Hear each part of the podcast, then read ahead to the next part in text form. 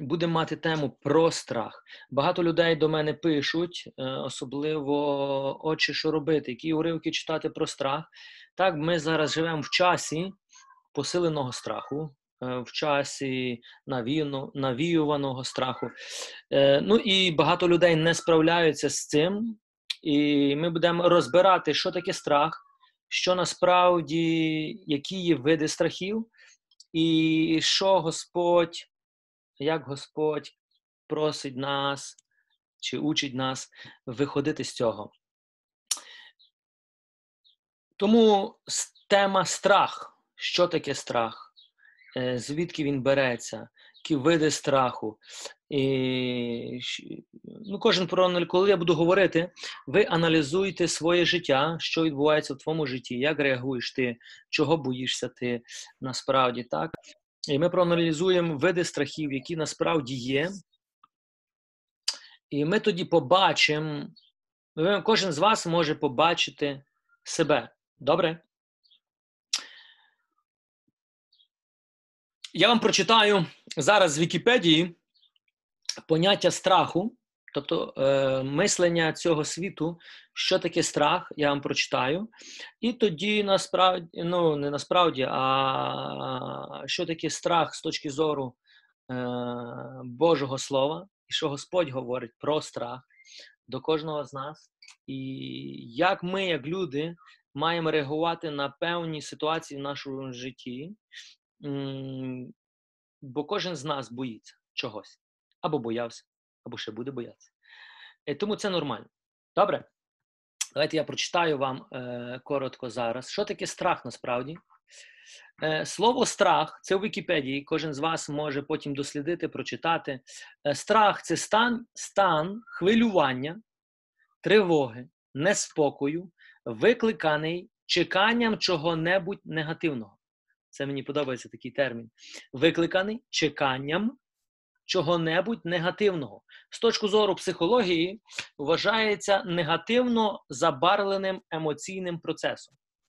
Тобто, страх це стан, це емоція, в яку людина попадає через очікування чогось негативного.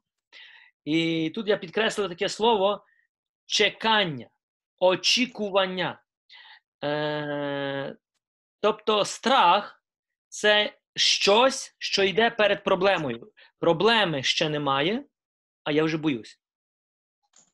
З одної сторони, це нормально, а з іншої сторони, це ненормально. І і далі будемо читати з Вікіпедії. так? Е, Страх ділиться на. Е, є страх, а є фобії. Фобії це психічні розлади, при яких деякі ситуації або об'єкти, які не є за е, не є небезпечними, викликають тривогу, страх або страх, називається фобіями. Це коли людина боїться всього, і вона не може е, пояснити.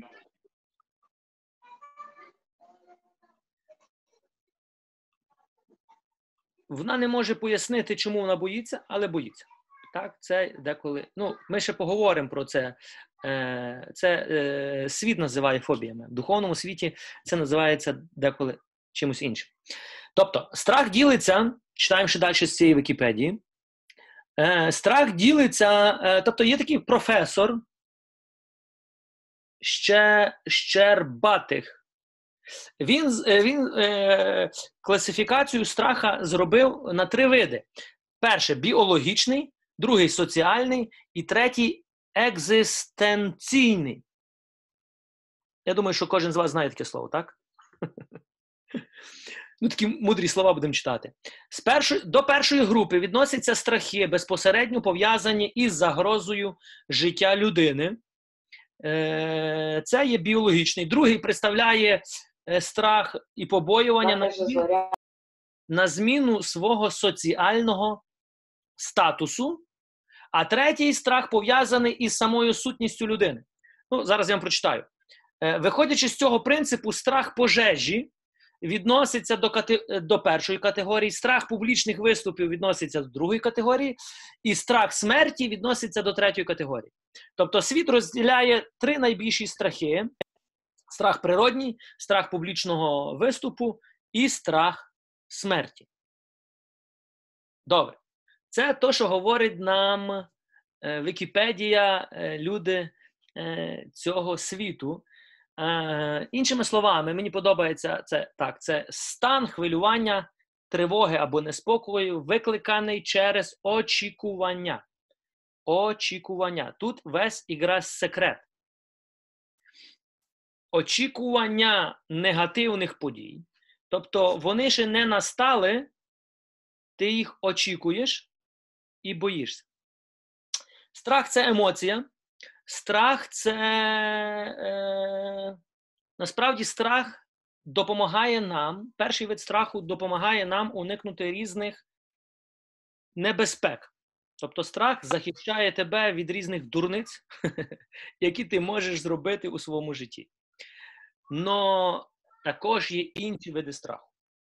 Тепер дивіться, е, також ці види страху, те, що ми читаємо, наприклад, в Вікіпедії, е, дуже гарно там деколи є, що е, тут навіть описано, немає часу вам читати, що є проміжні види страху між першим і другим, між другим і третім. І, і. Тепер дивіться, що ж таке насправді страх? Тепер давайте, так як е, Вікіпедія каже, це стан очікування. так? Тобто подія, яка ще не настала, призводить тебе у стан тривоги, і цей стан тривоги призводить тебе до неспокою, до переживання або до якихось неадекватних дій. Правильно?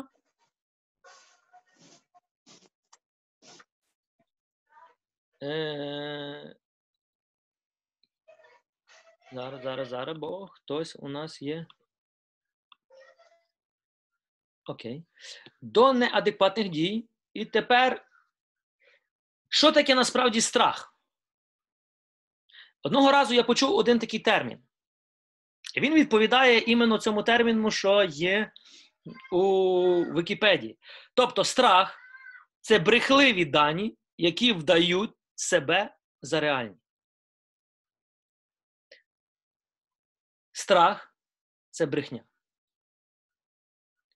Страх це брехня. Страх це річ, яка ще не настала, а ти вже боїшся. Тобто ми боїмось певних негативних подій. І тепер ми будемо зараз класифікувати, де насправді в нас є реальний страх, а де ми нав'язуємо, де сатана дозволяє е, або накручує нас. Е, тобто, страх ділиться ще на такі категорії: е, страх пережитий, навчений або демонічний. Це ми вже ділимо із також е, з духовної точки зору. Страх пережитий. Він також, якщо класифікувати до цього, то він відноситься до біологічного. Тобто, тебе в дитинстві покусала собака. Так? Собака, я не знаю, ну щось, ти впав з велосипеда, ти е, в річці купався, е, десь випив води, і ти боїшся. Тобто пережитий страх, ти пережив якусь ситуацію в своєму житті, вона мала негативний досвід на тебе, і ти пізніше на підсвідомості будеш боятись повторення цього самого. Наприклад, якщо тебе вкусила собака, то ти до кінця життя, хочеш не хочеш, ти будеш боятись собаки. На підсвідомості ти будеш боятись, щоб на, щоб не повторився цей самий м, момент. Так? Було колись у вас таке? Е, Добре, це пережити. Це природне, це те, що відбувається з нами усіма. Всі ми через щось проходимо і маємо деколи негативні наслідки. Е, негативні наслідки е, цих подій. Я потім скажу, що потрібно далі з цим робити. Другий страх, вид страху навчений. Або, як в цьому випадку, це соціальний. Навчений нас учать боятись. Учать боятися. Це щось подібне, то, що ми переживаємо зараз. Потік інформації, де нас просто учать боятися. Тобто соціальний страх. Або навчений. Наприклад, Беремо самий простий приклад. Твою е, твоєї, твою маму вкусила собака. Тому мама тебе навчила що? Боятись собаки. Тебе не вкусила собака. Але маму вкусила собака. Мама має пережитий страх, але вона своїм дітям навчила, що собаки це небезпечно. Чому? Бо вона колись мене вкусила. І діти вже бояться собак, хоча ніколи не мали особисто з ними негативного досвіду. Чи ви це розумієте? Тобто, це нас навчили батьки. Боятись, наприклад, якщо ви колись тонули в воді, то ви будете сильно боятись води, і ви будете сильно казати своїм дітям, вода це небезпека. І діти будуть боятись води, навіть не знаючи чому, вони бояться. Або на велосипеді їздити це небезпечно. Або коли ви перший раз сіли за машину, зробили аварію, ви будете всім казати, слухайте, це дуже небезпечно їздити за рулем. Що ми робимо? Ми передаємо свій страх, е, беремо дітям, так? бо нас учать з дитинства. Чи це розумієте? Перші страхи, які нас навчили, це наші батьки. Вони хотіли нас вберегти. Тут немає нічого поганого. Вони хотіли вберегти, бо вони реально боялись, бо вони мали цей пережитий страх. Тобто біологічний, як візьмемо, і передали нам соціальний. Або, я так його називаю, е, він є е, навчений страх. Розумієте це? Було колись у вас так? Що вас вчили люди, це не роби, бо це небезпечно, це небезпечно, це небезпечно. Ви не знаєте, чи це не небезпечно, чи ні, але люди мали негативний досвід, і вони пробують вас переконати, і ви боїтесь тільки тому, що вони бояться. Є так? Є. Це називається соціальний страх або навчений страх. Нас учать. Це страх дуже сильно зупиняє нас. Є ще страх демонічний. Це який страх демонічний, він нічого не має спільного до біологічного, тобто загрози твого життя. Страх демонічний не має нічого спільного до навченого. Це страх, коли твоє життя може бути посланий конкретний демонічний контроль. Ну, якщо ти християнин і йдеш за Ісусом. Бо якщо ти не йдеш, то нема смислу тебе можна контролювати тільки біологічним і соціальним страхом. Демонічний страх буде посланий на тих, хто е, не піддається першому і другому. Е, і дух страху, тобто демон страху, його задача, щоб ти боявся. І він буде посланий в твоє життя з метою контролювати тебе страхом. Страх це є велика зброя. І тепер ми будемо говорити з вами, що робити в тих трьох різних випадках. Бо коли люди до мене дзвонять, отче, помоліться, бо в мене страх, то в мене перше питання: страх чого? Бо якщо у вас страх, що вас вкусила собака, так, е, це один вид дії має бути. Якщо у вас страх, бо вас навчили, що собака це погано, це другий вид дій. А якщо реально у вас без причини, тобто ви не боїтесь, е, демонічний страх є дуже рідкий рідкісний, щоб ви не думали, що зараз всі страхи, які у вас є, вони всі демонічні. Ні. Демонічний страх є дуже рідкісний, і він є в дуже рідкісних моментах. Так? В моєму випадку я переживав тільки один раз. У моєму житті я переживав тільки один раз демонічний страх. Це коли без причини ти нічого не боїшся, нема, е, нема як сказати, чогось, щоб боятись, нема загрози ні твоєму життю, ну нічого. От ти собі спокійно, наприклад, чи молишся, чи щось, і раз в одну секунду приходить така тривога, тебе просто починає телеп. І розум твій розуміє, що нема чого боятись. Ти розумієш, що нема загрози ні тобі, ні твоїй сім'ї, ні твоїм дітям. Ну ти не розумієш, що з тобою відбувається. Ти просто боїшся. Ти просто тобою трісе. Е, В моєму випадку це було тільки раз. Раз або два, але це в такому було у певній послідовності мого життя. Но у мене було дуже багато страху природнього і навченого. Так як я був на Майдані, де була загроза моєму життю, я боявся. Я був на війні, де була загроза життю мені і е, моїм колегам, і я боявся теж. Це і нормальний природний страх. Страх, який відповідає за самозбереження тебе. Но ми поговоримо про інший вид страху.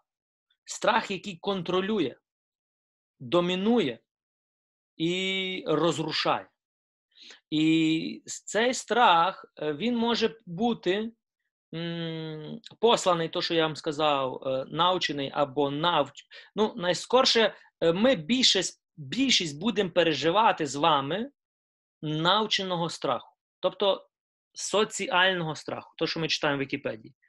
Коли нам пропагують певну річ і кажуть, що її треба боятись, тому ми всі боїмось, бо нас учать боятися. Так? Коли Сталін, Ленін, Гітлер, е, вони контролювали масами страхом.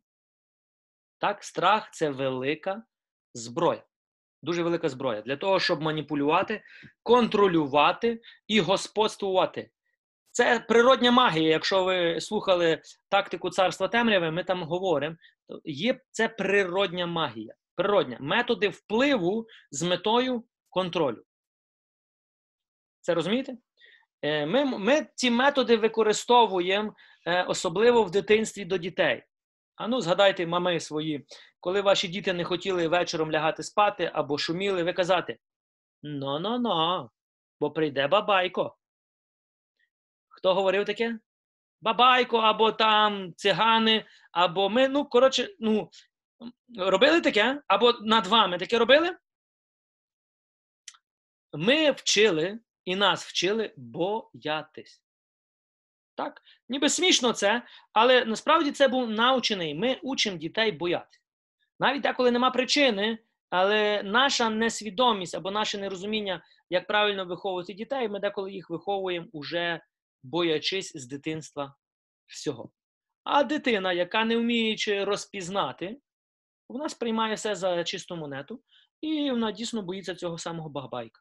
І потім сусід прийшов до вас в гості, і вона його не розпізнала і може настрашитись. Дійсно, реально може настрашитись. Цей той самий бабайко прийшов її забрати. І ми знаємо вже, і в цієї дитини вже буде дуже панічний страх.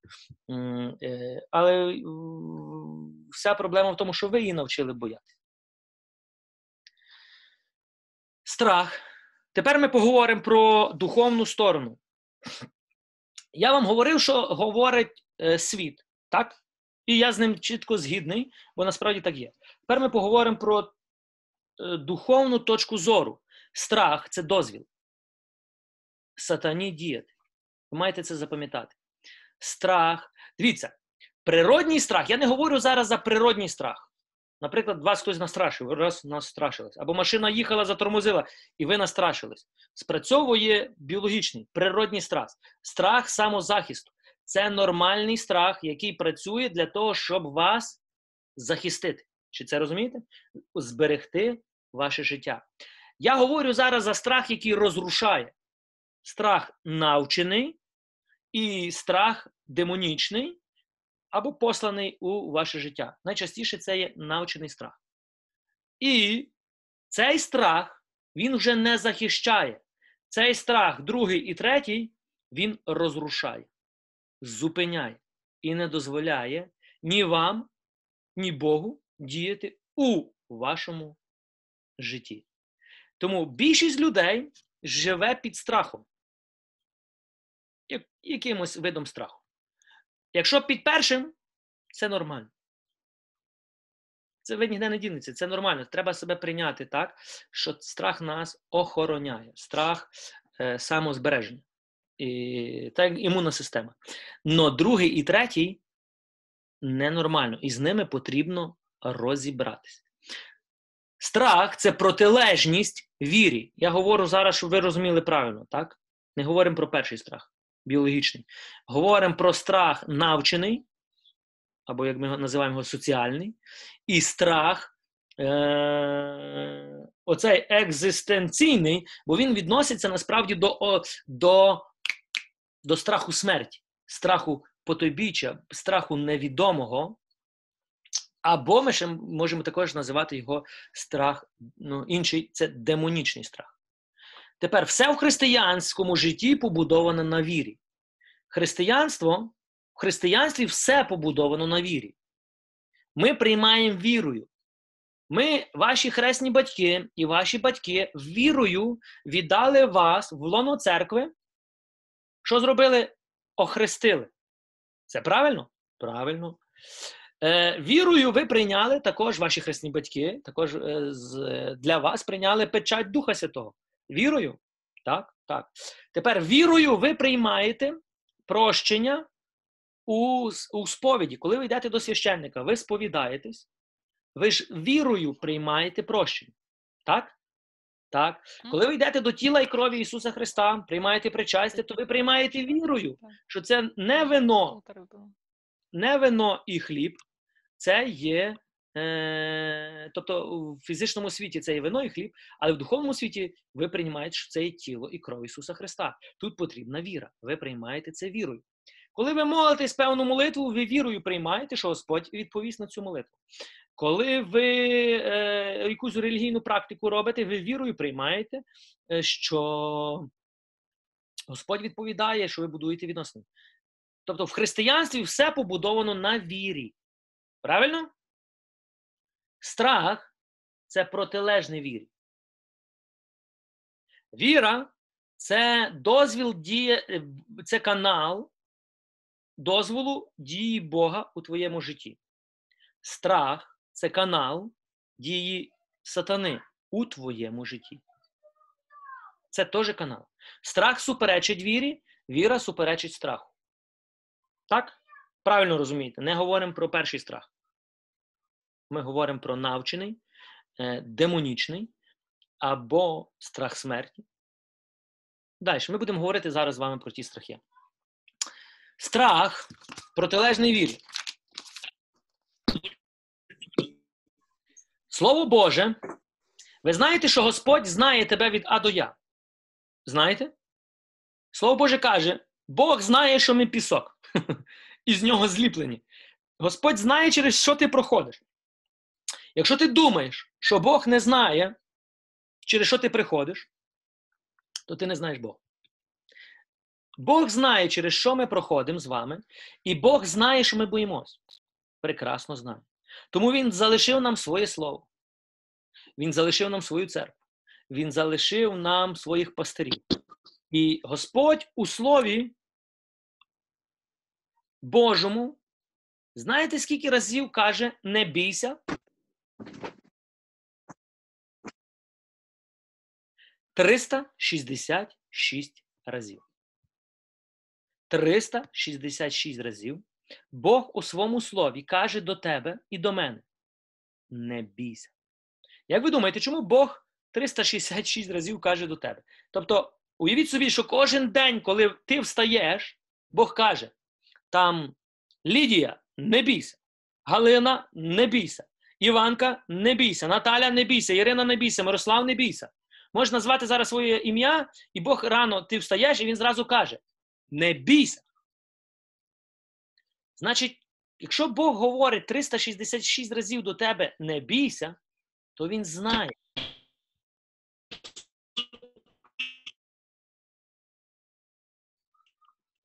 Він знає, що ти. Зараз, зараз, хвилинку. Він знає, що ти проходиш через різні моменти свого життя, особливо через страх. Повірте, Господь це той, хто хоче допомогти тобі вийти, подолати е, ці страхи.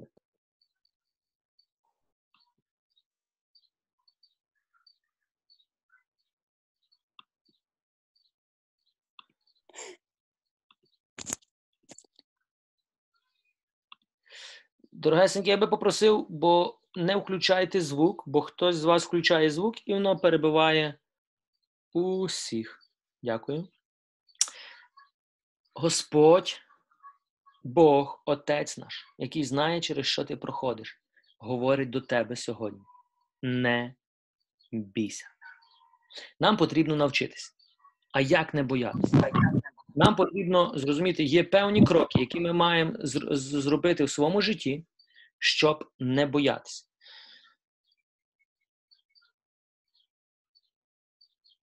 Страх говорить, наприклад, Бог тебе не захистить. не забезпечить, не зцілить, не спасе, не звільнить. Бог тебе залишить, ти нікому не потрібен. Ти помреш від хвороби, ти помреш від самотності, ти помреш від коронавірусу. Помреш від коронавірусу. Всі помирають, і ти помреш. Страх буде тобі говорити. Говорить комусь з вас? Говорить, не дай Бог, зайдеш у магазин без маски. Коронавірус нападе, і ти помреш від нього. Е, Дивіться, е, я зараз говорю так з іронією, але е, я не, не кажу вам, є певні речі у нашому житті, які ми маємо робити з мудрістю, але не дозволяти сатані цю муху роздавати слона у нашій голові. І тут нам потрібно е, розрізняти, де муха, а де з мухи сатана зробив слона. Тому ми будемо воювати не проти мухи. Бо муха це природній страх. Ми будемо воювати проти слона.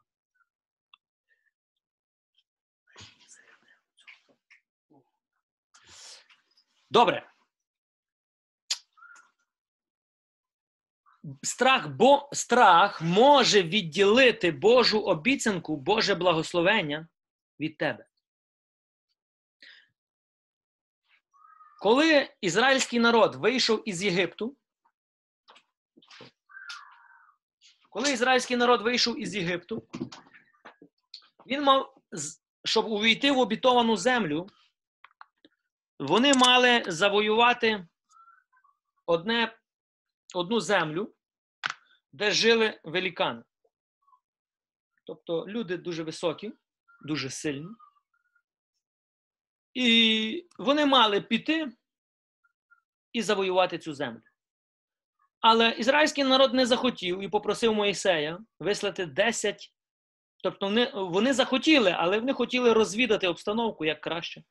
І вони попросили Мойсея послати 12 таких е, розвідку, щоб вони розвідали, хто там, що там, як нам краще їх завоювати.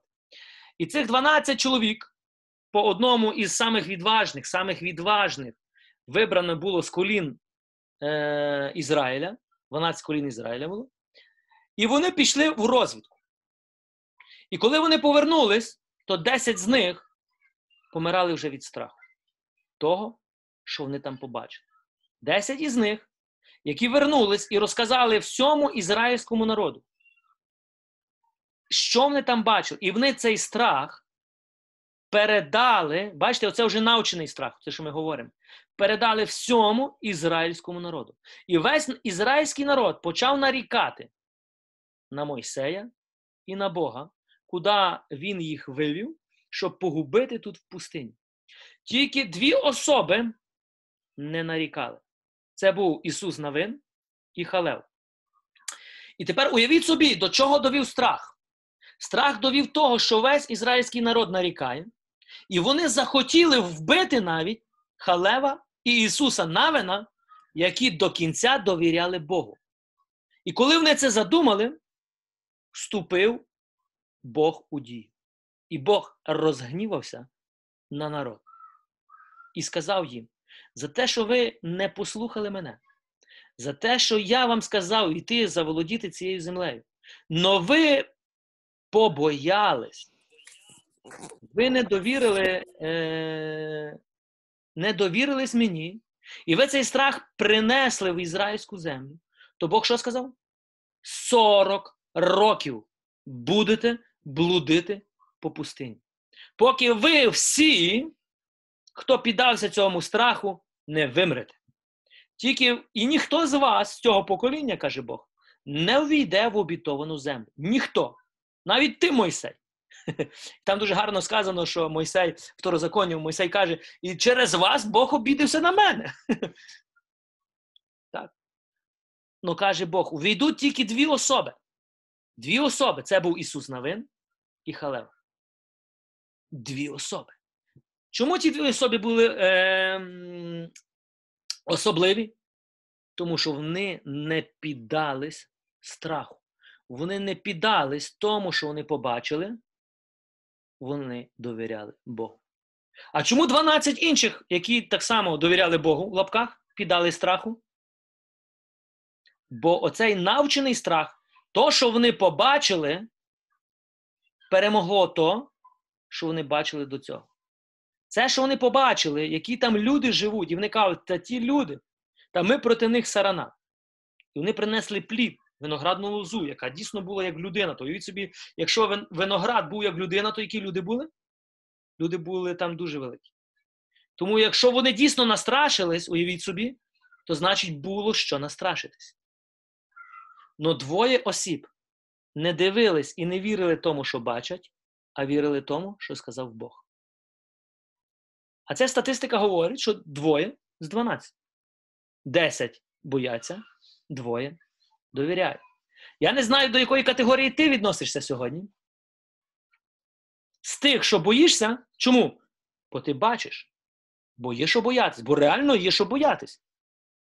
Чи з тих, хто вірить і довіряє, коли Бог каже: не бійся, і йди і завоюй їх, бо я з тобою.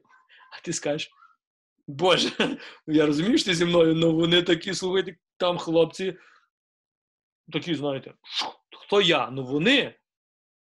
Я такий сухоребрик, ну вони там. Бог каже, я з тобою. Ти розумієш трошки? І двоє зрозуміло. Десять днів. І саме гірше, що весь ізраїльський народ був заражений тим страхом. Значить, страх можна заразити. То, що ми говорили, це був навчений страх. А це є демонічний контроль теж. Природній демонічний контроль, який призвів до блукання 40 років. Вони мали увійти в цю обітовану землю за короткий час. Но страх зупинив їх. Тепер страх зупиняє тебе. Страх зупиняє всі твої природні нахили, природні таланти, надприродні таланти, е, Божі дари. Страх зупиняє тебе на дію Духа Святого. Страх зупиняє тебе на служіння Богу. Тебе зупиняє страх. Якщо ти проаналізуєш, то всюди тебе буде зупиняти страх.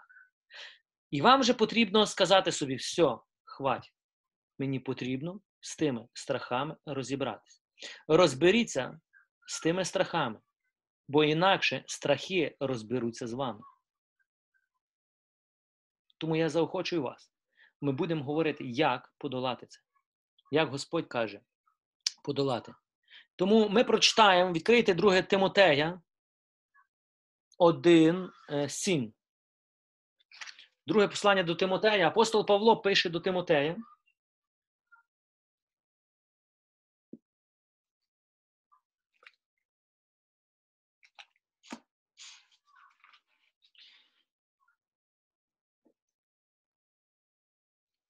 Апостол Павло пише до свого учня, і він каже: Бог не дав нам духа страху, а сили, любові і поміркованості. Страх не йде від Бога. Страх це дух. Я говорю за навчений страх. Бо перший це просто емоція. Страх це дух. Третій це демонічний дух, конкретно який сам виходить. Но другий це страх. Це неправдиві дані, які вдають себе за реальність. Страх це брехня. Брехня, яка виростає в твоїх очах наскільки велика, що ти починаєш цю брехню більше вірити, чим Богу. Я говорю зараз до вас, як до християн, до учнів Ісуса Христа, бо люди, які не вірять в Богу, то, що я вам прочитав з Вікіпедії, це люди е, вони мають, е, вони написали, що таке страх, вони мають свої методи виходіння страху. Віруючі люди мають єдиний метод виходіння страху довіра Богу. Довіра Богу. Це єдиний метод. Все. Всі інші методи, вони такі будуть менш більш дієві, але тільки е, цього навченого, ну коли будуть е, оцей третій вид, який стосується страху смерті, вже ніякий метод тобі не поможе е, природній. Бо ми будемо говорити про страх смерті. Бог каже, бо Бог не дав нам духа страху. А який Бог дав нам духа? Любові і поміркованості. Поміркованості. Тобто спокійно ми маємо приймати рішення. Ми маємо, а щоб приймати рішення, то в нас мусить бути факти. Або або. Якщо в нас нема або, то є тільки то, що бачу. Далі. Що Господь говорить до нас далі? Ми маємо мати тверезий розум, твердий розум, розум, який вірить. У нашому розумі мусить бути щось, на що має впертись твій розум. Тобто в твоїй свідомості, в підсвідомості мусить бути вже площадка для того, що коли настане ситуація в твоєму житті, і Дух Святий міг впертись, і в цій ситуації впертись на даний момент, який в тебе вже є тут.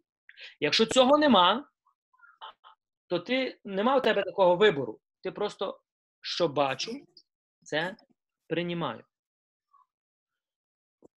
Давайте ми прочитаємо Псалом 27, 1.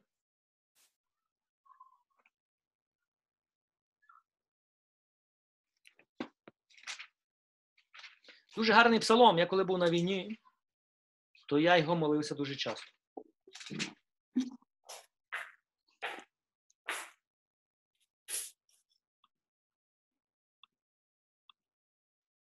Двадцять сім один. Господь моє світло і моє спасіння, кого маю боятися. Господь мого життя твердиня, кого маю страхатися. Коли я був на війні, бо там далі пише: як насідають злочинці на мене, щоб жерти моє тіло, напасники мої, вороги мої, то вони спіткнуться і впадуть. Нехай облогою стануть проти мене, не настрашиться моє серце. Нехай війна настане проти мене. Навіть тоді я буду уповати. Дорогесенькі. То один із тих уривків, ви можете собі виписувати ці уривки, бо ці уривки будуть допомагати вам пізніше, якщо ви проходите цей метод по 21 день боротьби проти страху. Уявіть собі, Давид, цар Давид, коли вів війну і на нього нападали постійно злочинці, він він перебував в постійних бойових діях і в загрозі свого життя. На кого він надіявся? На свою армію, на свою силу, на свою посаду. Він каже: Господь моє світло і моє спасіння. Якщо смерть дивиться в тобі в очі, то скажи їй: Господь моє світло і моє спасіння, кого маю боятися. Господь мого життя твердиня, кого маю страхатися. Якщо напали на тебе вороги, то скажи: нехай облогою стануть проти мене.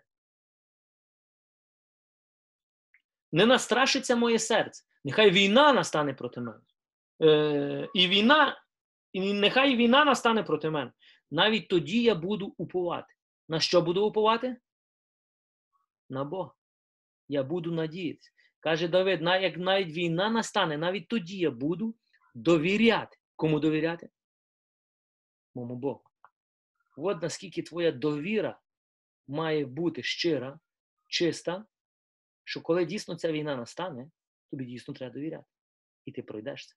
А якщо у тебе нема довіри, бо нема кому довіряти, то страх перейде в фазу розрушительну. Він почне розрушати. Добре, давайте я вам поясню з точки зору науки. Страх. А Страх призводить дію стреси. З научної точки зору є три види стресу. Перше це біологічний, те, що ми говорили, це стрес або страх. Ви знаєте, що відбувається при страху? Дійсно, такому страху, що щось. Е, от ти переходив машин, ти переходив дорогу, і машина е, їхала і сигналить, і ти раз штопор. Тебе штопор. Так.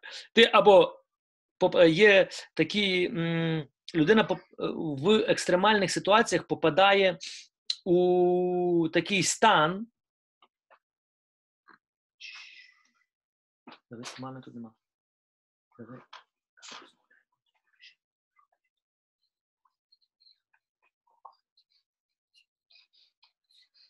Скажи, не можу. Діти прибігли. Е, перший вид страху біологічний. Що відбувається з твоїм організмом? Кожен з вас переживав це. Тебе починає зжимати у сон, тут, де сонячна така ямка є, так? Сонячне сплетіння називається. Так? Це є центр нервової системи у вас. І вам здається, що у вас болить жолудок. Так, було так, що у вас скручує желудок. Так, що відбувається? Нервова система зжимає всі життєво важливі органи. Для чого зжимає? Бо це є захист. М'язи все зжимають твої життєво важливі органи, щоб їм не завдали шкоди. Це є страх, і це дуже добре, бо це є метод захисту. Чи це розумієте? Добре, це є перший вид стресу, той, що відбувається. Другий вид стресу, якщо ви в цю секунду не розберетесь, бо наступає, тобто беремо конкретну ситуацію. Їхала машина, е, затормозила перед вами, ви штопор. Так, о, вас зажало, а ви могли в цей момент вже е, штани бути мокрі. Може бути, це теж нормально. А тепер наступає друга дія. Що ти далі? Тепер дія друга стосується твого розуму. Як ти будеш реагувати на дану ситуацію? Від цього залежить другий вид е- стресу. Якщо ти починаєш кричати: ти ідіот, де ти їхав, де ти дивишся, де ти так, ти, ти йдуть у дію негативні емоції, Ну, можна пояснити, ясно, вашу реакцію. 100% можна пояснити. Це є другий вид стресу, але він вже починає, він називається розрушаючий. Він починає тебе розрушати. Третій вид стресу це коли ти залишаєшся дуже довго в цьому стані, то оцей захисна реакція, яка мала би тебе захистити, починає розрушати твій організм. Уяви собі, цей захист, який був спрацьований, щоб захищати, він почне розрушати. Але ви самі дозволяєте це робити. Значить, страхом можна себе вбити. Так. Ви знаєте, що страхом реально можна вбити людину? Реально, я не знав. Я думав, що це міф. Я багато знайшов фактів, де, я вам зараз скажу деякі, де реально страхом можна вбити людину. А давайте я вам зараз прочитаю. Ми з вами читали, що таке страх. Страх це стан хвилювання, тривога, неспокою, викликаний чеканням чого-небудь неприємного. Так? Тепер вам розкажу два факти. Я розкажу вам два факти з життя, е, не свого життя, але з досвіду, де доказано, що страхом можна вбити. Страх вбиває. Один з таких фактів була тюрма для заключених смертників, де ще була смертна кара. Не пам'ятаю точно, чи це було в Японії чи в Китаї. І коли і вони хотіли зробити цей експеримент, наскільки страхом страхом можна вбити людину. І всіх смертників тоді давали їм випити яд. Після цього людина е, ну, мала судороги, і за деякий час вона помирала, бо випивала цей яд. І вони вирішили зробити е, експеримент на людині, яку вже мали, мали винести е, сьогодні смертний вирок, і їй сказали: ми тобі даємо пити яд 100 грам.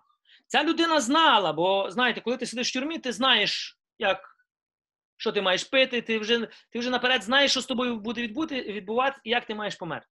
Е, тобто кожен смертник знає, як він помре. Якщо це вішали, то він знає так. Якщо це був електричний стілець, то так. А якщо пити яд, то він чітко знав, що з ним має відбуватися. І вони зробили експеримент. Вони сказали, що дають йому яд, але насправді дали йому просто зафарбовану чисту воду. І коли цей заключений е, чоловік випив, уявіть собі, що ефект впливу на нього ця вода призвела в точності такий самий, якби він випив стакан е, яду, і він помер. Це був науковий такий е, певне дослідження. Він помер. І вони зрозуміли, що страх це зброя. А якщо страх це зброя, то можна людей можна впливати на людей. Навіть без їхнього дозволу. Тепер другий випадок. Це реальна теж подія була. одному із е, якихось підприєм, під- підприємств. Е, Це були підприємства, які перевозили е, м'ясо, але вони перевозили е, поїздами, великими масштабами. І ці такі як вагон, але цей вагон був холодильник, називався. Уявіть собі. Рефрижератор, якщо не пам'ятаю, не помиляюсь, він називається. Ось такий вагон-холодильник. І одного разу, коли чоловік там прибирав цей холодильник всередини, мив, хтось вечором йшов, якийсь охранник, і закривав усі двері у цих вагонах, ну, щоб там злодії не залізли. Ну і цей чоловік спокійно собі миє, бо розуміє, що це і подивиться, чи там хтось є. І він чує такий звук, як закривається попередній вагон, вже ближче, ближче, ближче. І хтось підходить до нього, навіть не дивлячись, закриває його вагон і пішов далі. І цей чоловік, який залишився всередині, він розуміє, що ніхто не буде провіряти, чи він тут. Його просто закрили всередині. А виходу з середини немає. Тобто, розумієте, е, м'ясо, яке возило, їм не треба ручки з середини, вони не виходять. Ручка є тільки ззовні. І тепер чоловік сидить, і він знає, що він в вагоні холодильнику, де працює е- охолоджуюча система. І він чітко розуміє, що він, якщо довго залишиться, він замерзне. І він починає кричати, він починає стукати, він починає, ну, робить все, щоб звітом вийти. І він не може. Що він лишається? Тепер звідки ми знаємо цю історію? Він сідає на землю, мав карточку і ручку, і починає описувати, що з ним відбувалось в цей момент. І він пише: Мої кінцівки починають відмерзати. Я по чуть-чуть поч- втратив всю надію. Я по чуть-чуть вже м, починаю, втрачаю свідомість. Я розумію, що я до ранку не доживу, я просто замерзну. І він описував свій стан, що з ним відбувалося. Рано, коли працівники прийшли на роботу, відкрили цей вагон і знайшли цього чоловіка мертвим. І офіційно медицина встановила, що причина смерті він замерз. Но була проблема. В цьому вагоні не працював холодильник. В цьому вагоні не був включений холодильник. А причина смерті замерз від холоду. Ви собі можете уявити, що можна зробити страхом? Що страх може зробити з тобою? Є таких багато фактів. Ну, моя мета не розказувати вам ці негативні факти. Я вам хочу пояснити, що це серйозно. Якщо ти не розберешся своїми навченими страхами або з тими, хто тебе учить, страх вбиває, страх розрушає. Його мета розрушити, його мета контролювати, його мета тримати тебе під повним тотальним контролем. А тепер ми читаємо: Бог не дав нам духа страху. Бог дав нам духа любові. Страх не є від Бога. Тепер, якщо страх не від Бога, то від кого? Добре, що ви мене так запитали. Від сатани. Це його метод впливу на тебе. Є люди, якщо візьмемо психологів, е, якщо візьмемо е, людей, які знають зброю цю, що можна впливати на людей, то її можна використовувати для того, щоб контролювати людей. Контролювати. І ми знаємо з вами вже в історії комунізму.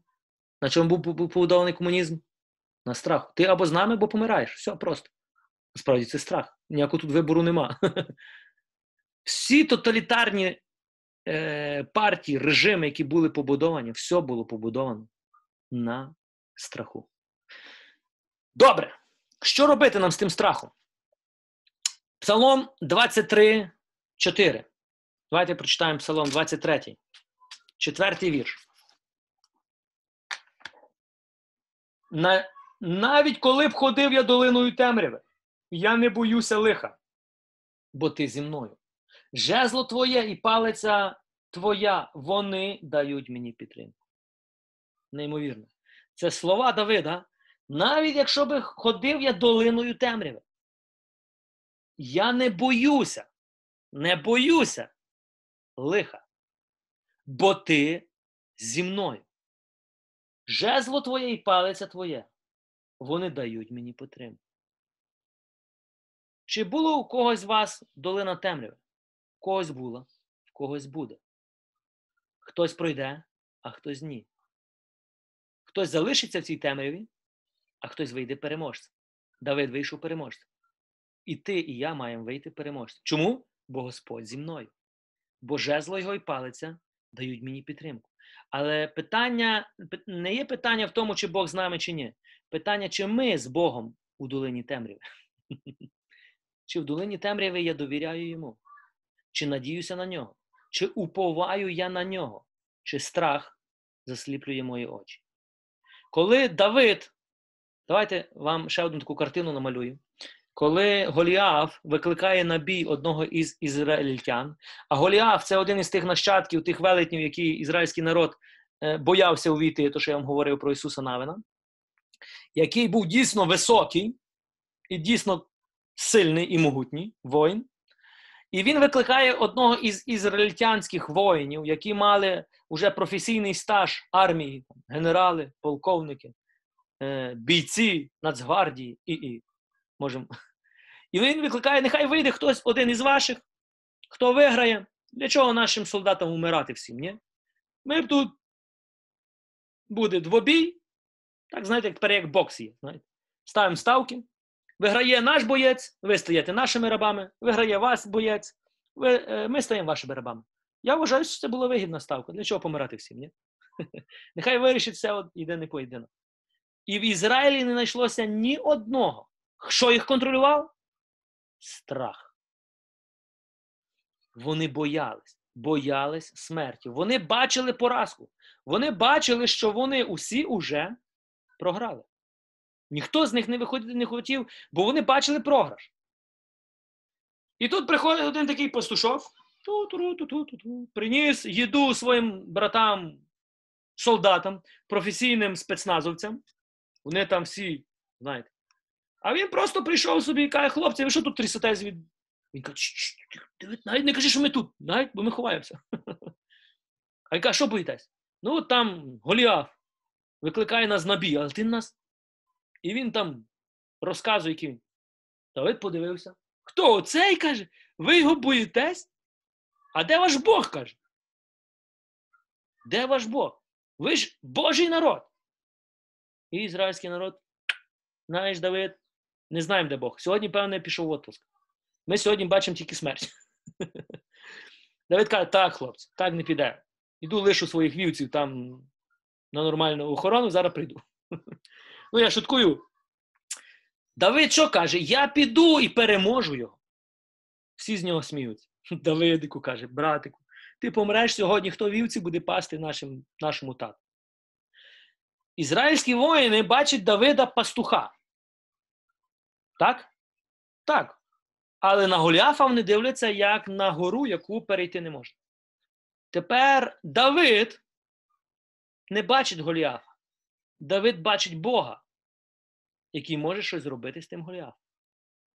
І коли ніхто не хотів йти, і Давид переконав царя Саула, що єдиний воїн, який тут не боїться, це Давид. І всі розуміли з точки зору логіки, що це програшна ставка. Ніхто не ставив на Давида, може, ізраїльтяни навіть поставили на Голіафа. І вони розуміють, ну, ноль шансів, все, пропали ми. Но Давид, коли вийшов, я хочу, щоб ви зараз подивились очима Давида. Коли Давид вийшов до Голіафа, що він бачив? Він бачив і каже: Голіаф, сьогодні тобі. Я думаю, що Голіаф дуже довго сміявся. Він тримався за живіт, бо каже: Дитинока, я з тобою не хочу воювати. А Давид каже: Бог віддасть тебе мені. І я твоїм мечем, не знаю, чи піднімлю його, але надіюсь, відрубаю тобі голову. Той, певне, ще більше сміявся, бо не міг навіть цього повірити. Но коли Давид дивився на нього, на Голіафа, то він не бачив Голіафа, і він не бачив себе. Він не бачив свої можливості, що він може, що він не може. Давид бачив Бога. Коли Ісус Навин і Халев прийшли в це плем'я, вони не бачили тих велетнів, вони не бачили їхню могутність, вони не бачили свою потугу, що вони можуть, вони бачили Бога. І вони казали, Бог віддав їх нам. Значить, вони наші. Все, треба йти. Що бачили 10 інших? Вони бачили себе і бачили їх. Що бачив ізраїльський народ, коли дивився на Голіафа? Бачив Голіафа і бачив себе. Що бачиш ти, коли дивишся страху в очі?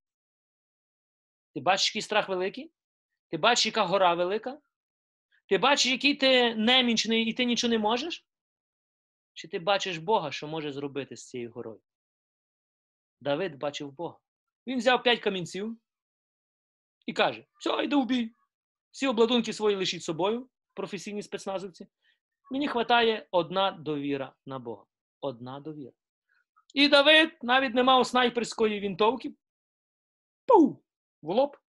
Голіаф падає, всі в шоці, ті втікають, ті не можуть зрозуміти, ми виграли, так? Так, ми виграли.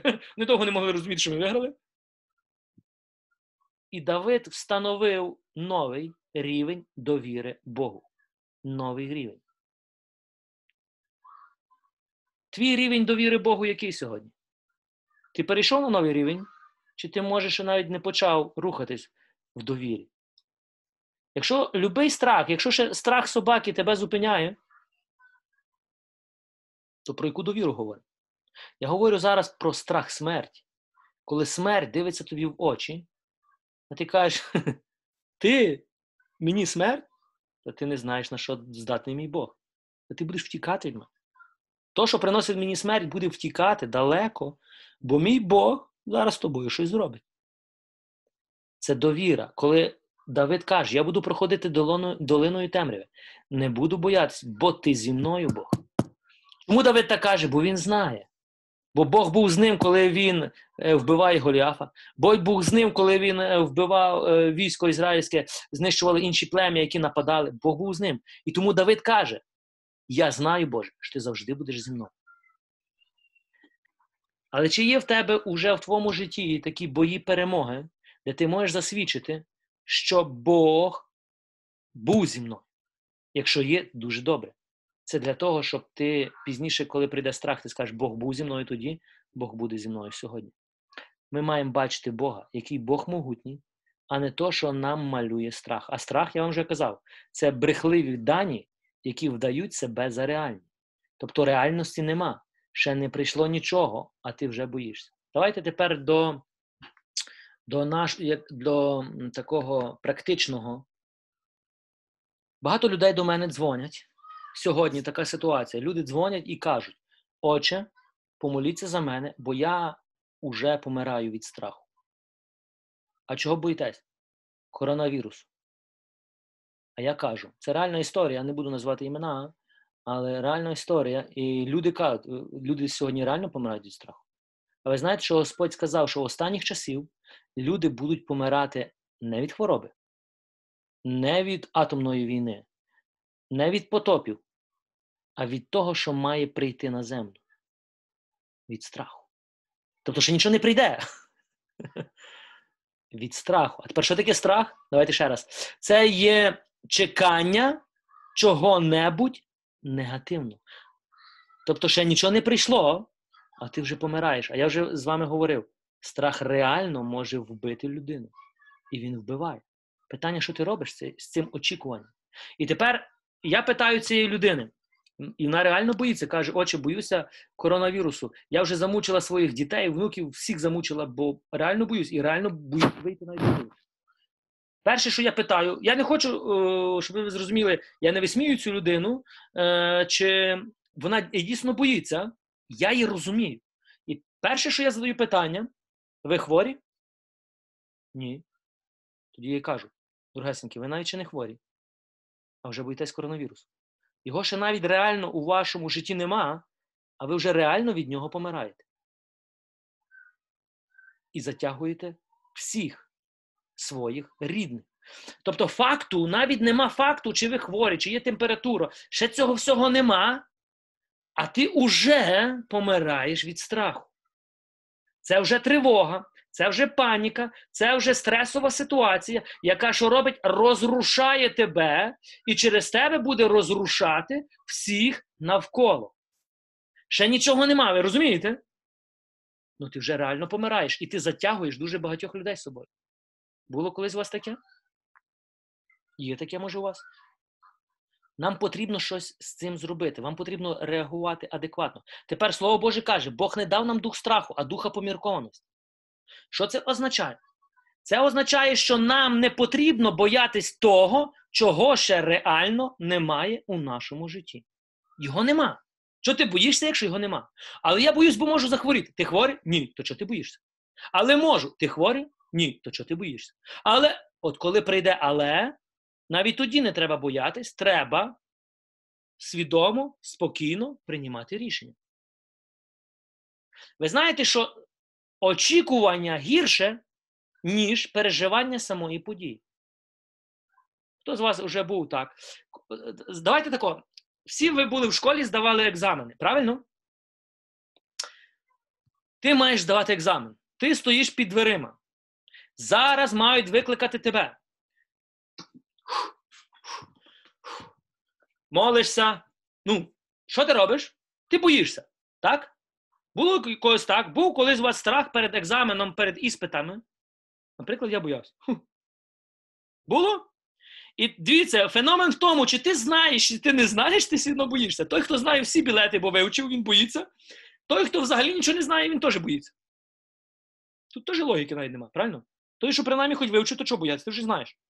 Ну ні, страх так не працює.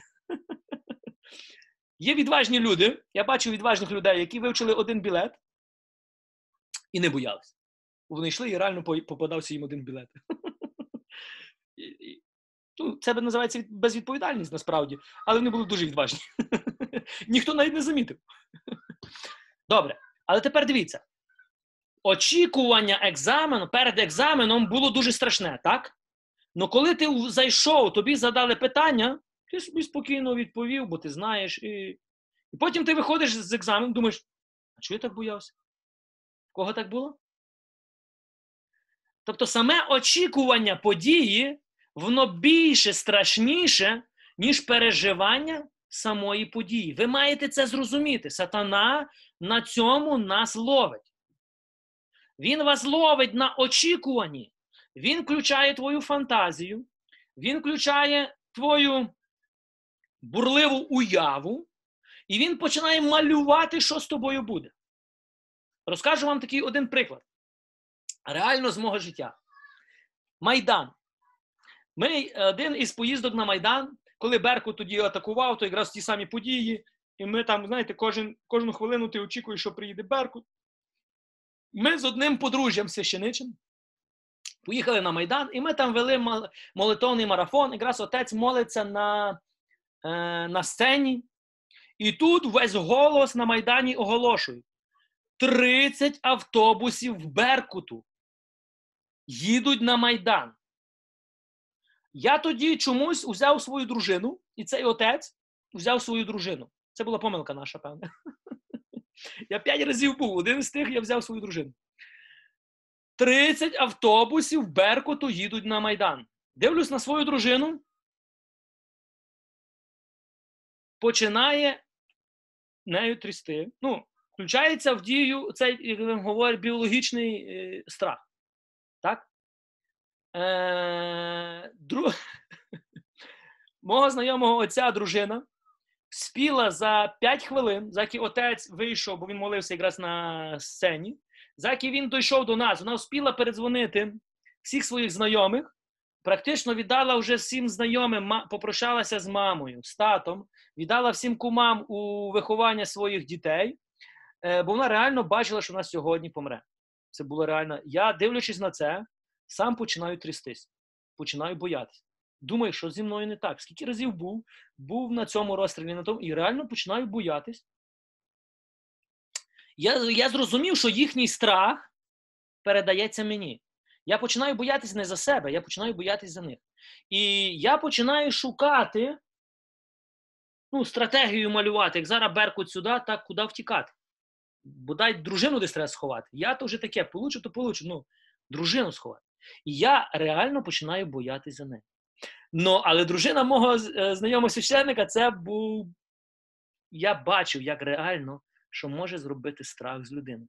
Е, ну, це була така її реакція, це нормально, це природньо.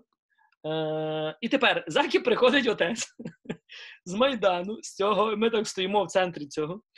І вона трясеться, вона прощається, і так отець до неї каже: кохана, ти помреш до того часу, як Беркут дойде до Майдану. Каже, ти помреш від страху ще скорше, чим той Беркут нас тут повбиває. І знаєте, це була ложна тривога. Ніякого Беркуту не було. Це була тільки ложна інформація. Ну я вже тоді побачив, як інформацією можна маніпулювати. Я реально бачив реакцію людей, які бачили вже смерть тут.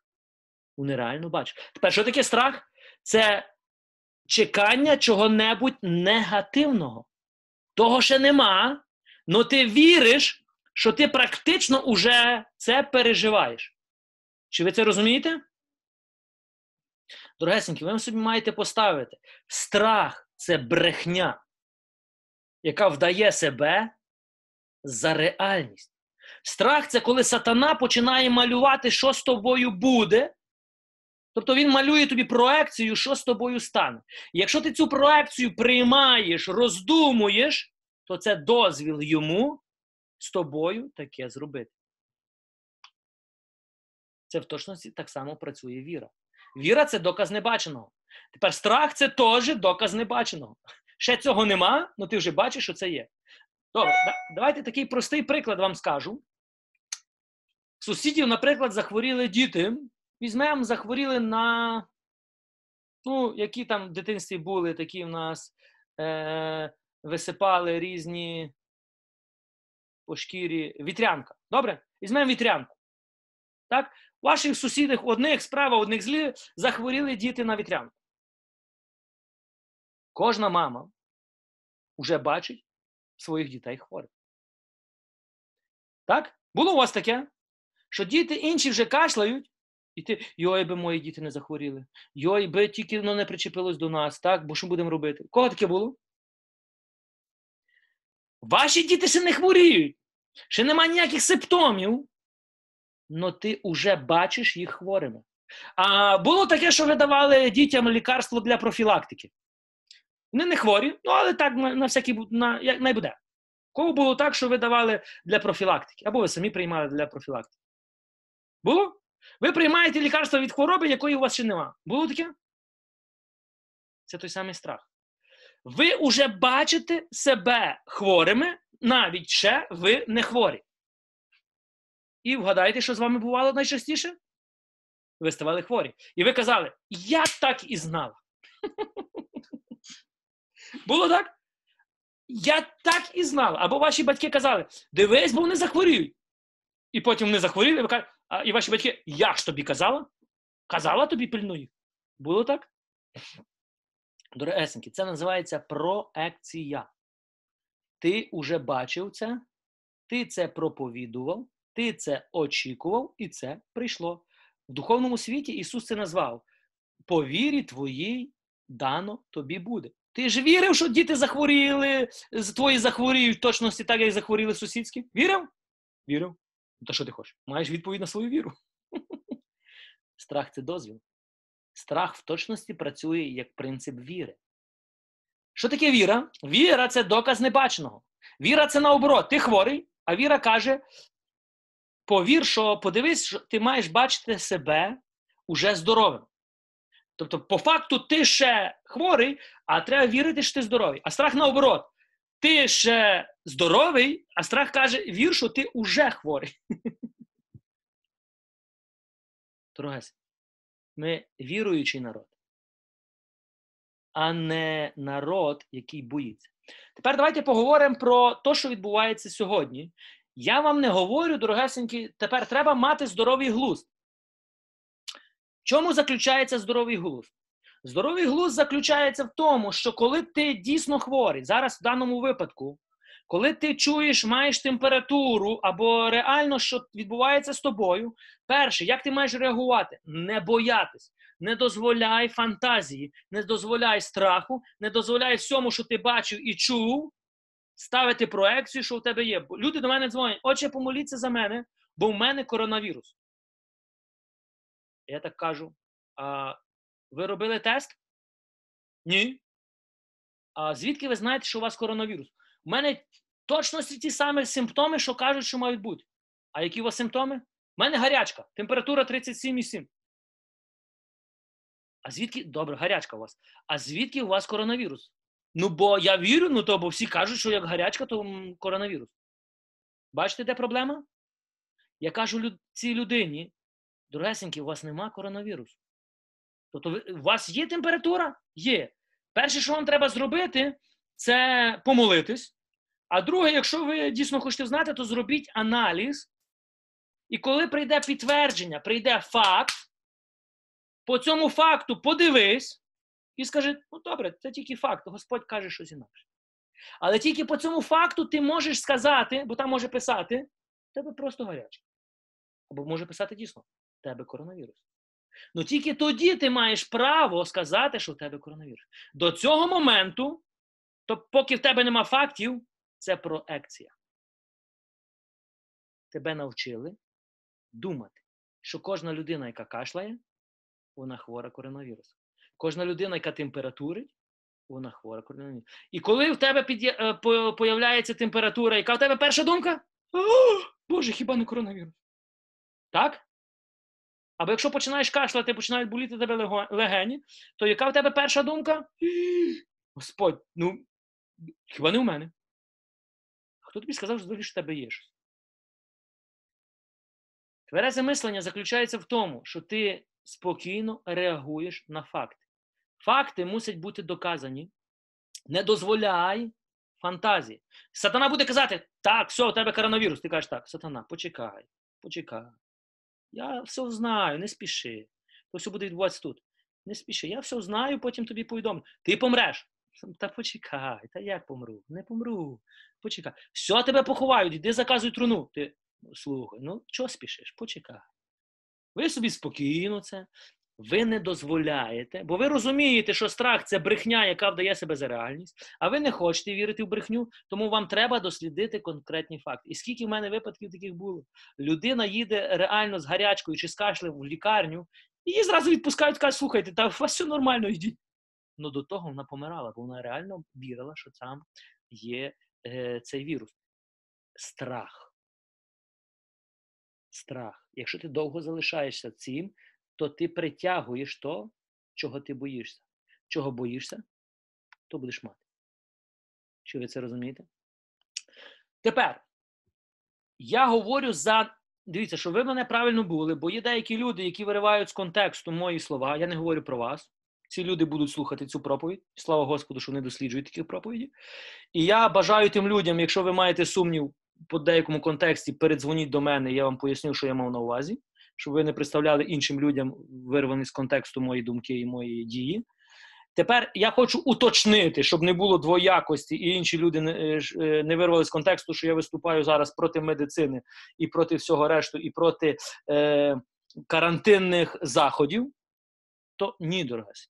Я за карантинні заходи, які мають мудрість, тверезе мислення, логіку і без страху. І я проти навіювання страху, проти роздування з мухи слона, проти того, що всьому нав'язується думка, що все погано, всі погані і всюди все погано. О, проти цього я проти. Но коли ви хворі, давайте дійдемо тепер ближче. Тепер ви зрозуміли. Ми беремо факт. Ніколи не вір собі наперед. Не довіряй. Не дозволяй сатані малювати тобі наперед. Не дозволяй, бо знай, це брехня.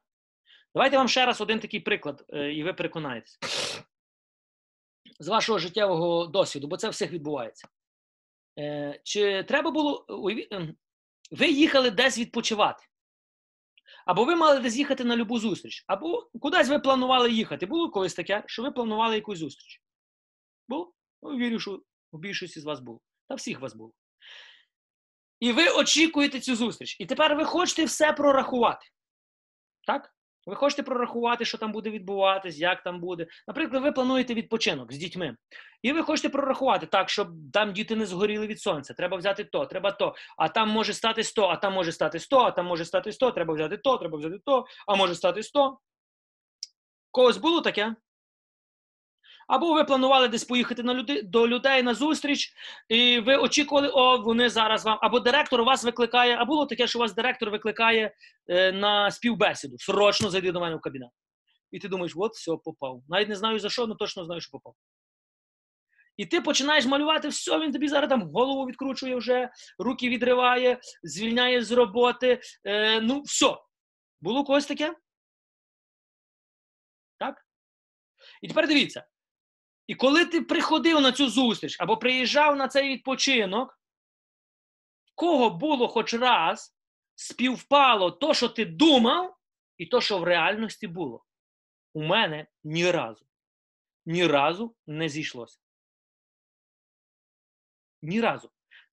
Наприклад, коли мене викликав якийсь любий директор, і я собі думав, що він мене там вже хоче звільнити, він просто хотів поговорити. Ну, я вже думав там. Коли я їхав на море, я собі уявляв, як це буде. Я приїхав, було все в точності по-іншому, як я собі уявляв. І я собі, коли я їхав в АТО, я бачив все. Привезуть мене в цинковому гробі. Без рук, без ніг, без голови. Ну, приходив такий страх. Але на той час, ну, страх мені малював це, ви розумієте, бо їду на війну. І ясно, що є шанс, що можу не вернутися. Принаймні, героєм буду. Але на той час я вже навчився розпізнавати цю брехню. Я казав: ні, сатана. Я не вірю тому, що ти мені малюєш. От коли я приїду туди, то я буду знати, що насправді там є. І коли я приїхав в АТО, то знаєте, навіть приблизно не було того, що я собі уявляв. Там набагато легше було мені перенести стан війни, ніж моїй дружині, яка лишилася вдома і уявляла, що зі мною там. Тож я вам казав, пережиття самої події набагато легше, чим очікування цієї події. Не фантазуй, не дозволяй сатані малювати, не дозволяй е, е, цьому, все, що на тебе тисне, е, приймати і вірити в точності, що з тобою таке буде. Ні. Скажи так: буде так, як буде. От я поїду і узнаю, що там буде. Тоді ти вберігаєш себе від оцього негативного очікування. Я говорю зараз тільки за оцей навчений страх або страх, який контролює нас в цьому випадку. Добре, так багато міг хотів вам сказати. Прочитаємо з вами Ісая, 54 глава, 17 вірш.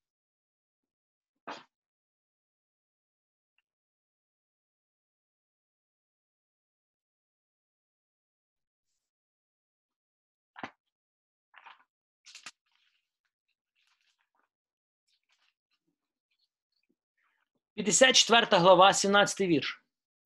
Щоб не боятись, потрібно потрібно довіряти Богу. Це маєш ти запам'ятати. Тобі потрібно довіряти. Не знати, що він існує, ні. Тобі потрібно довіряти, що він тебе проведе через усі моменти твого життя. А в найтяжчі моменти, то тобі треба взагалі просто віддатись йому в руки і нехай тебе несе. Ніяка зброя, викувана проти тебе, не буде при, придатна. Всякий язик, що схоче правуватися з тобою, ти засудиш.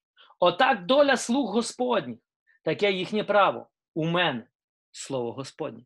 Це обіцянка Бога. Всяка зброя, яка сатана схоче використати проти тебе, не буде мати ніякого успіху. Ніякого успіху. Нам нічого не потрібно боятись. Нам не потрібно боятись, якщо ми довіряємо Богу бо це обіцянка Бога. Римлян 8.15.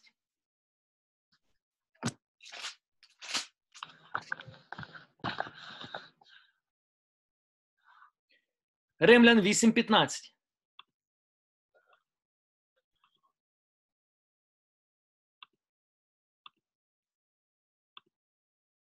Ви не прийняли, бо ви не прийняли дух рабства, щоб знову підлягати боязні, щоб знову вернутися до страху, каже. Але ми прийняли дух усиновлення, яким кличем Ава Очі. Ми не прийняли дух рабства, щоб знову боятися. До зустрічі з Ісусом, зустрічі з Святим Духом, нас контролював дух цього світу, дух страху. Но коли прийшов Святий Дух, то вже Святий Дух диктує мені, що вірити, а що ні. Уже страх не має влади. Бо якщо я ще боюсь, то я ще в позиції рабства. Я ще не в позиції синівства.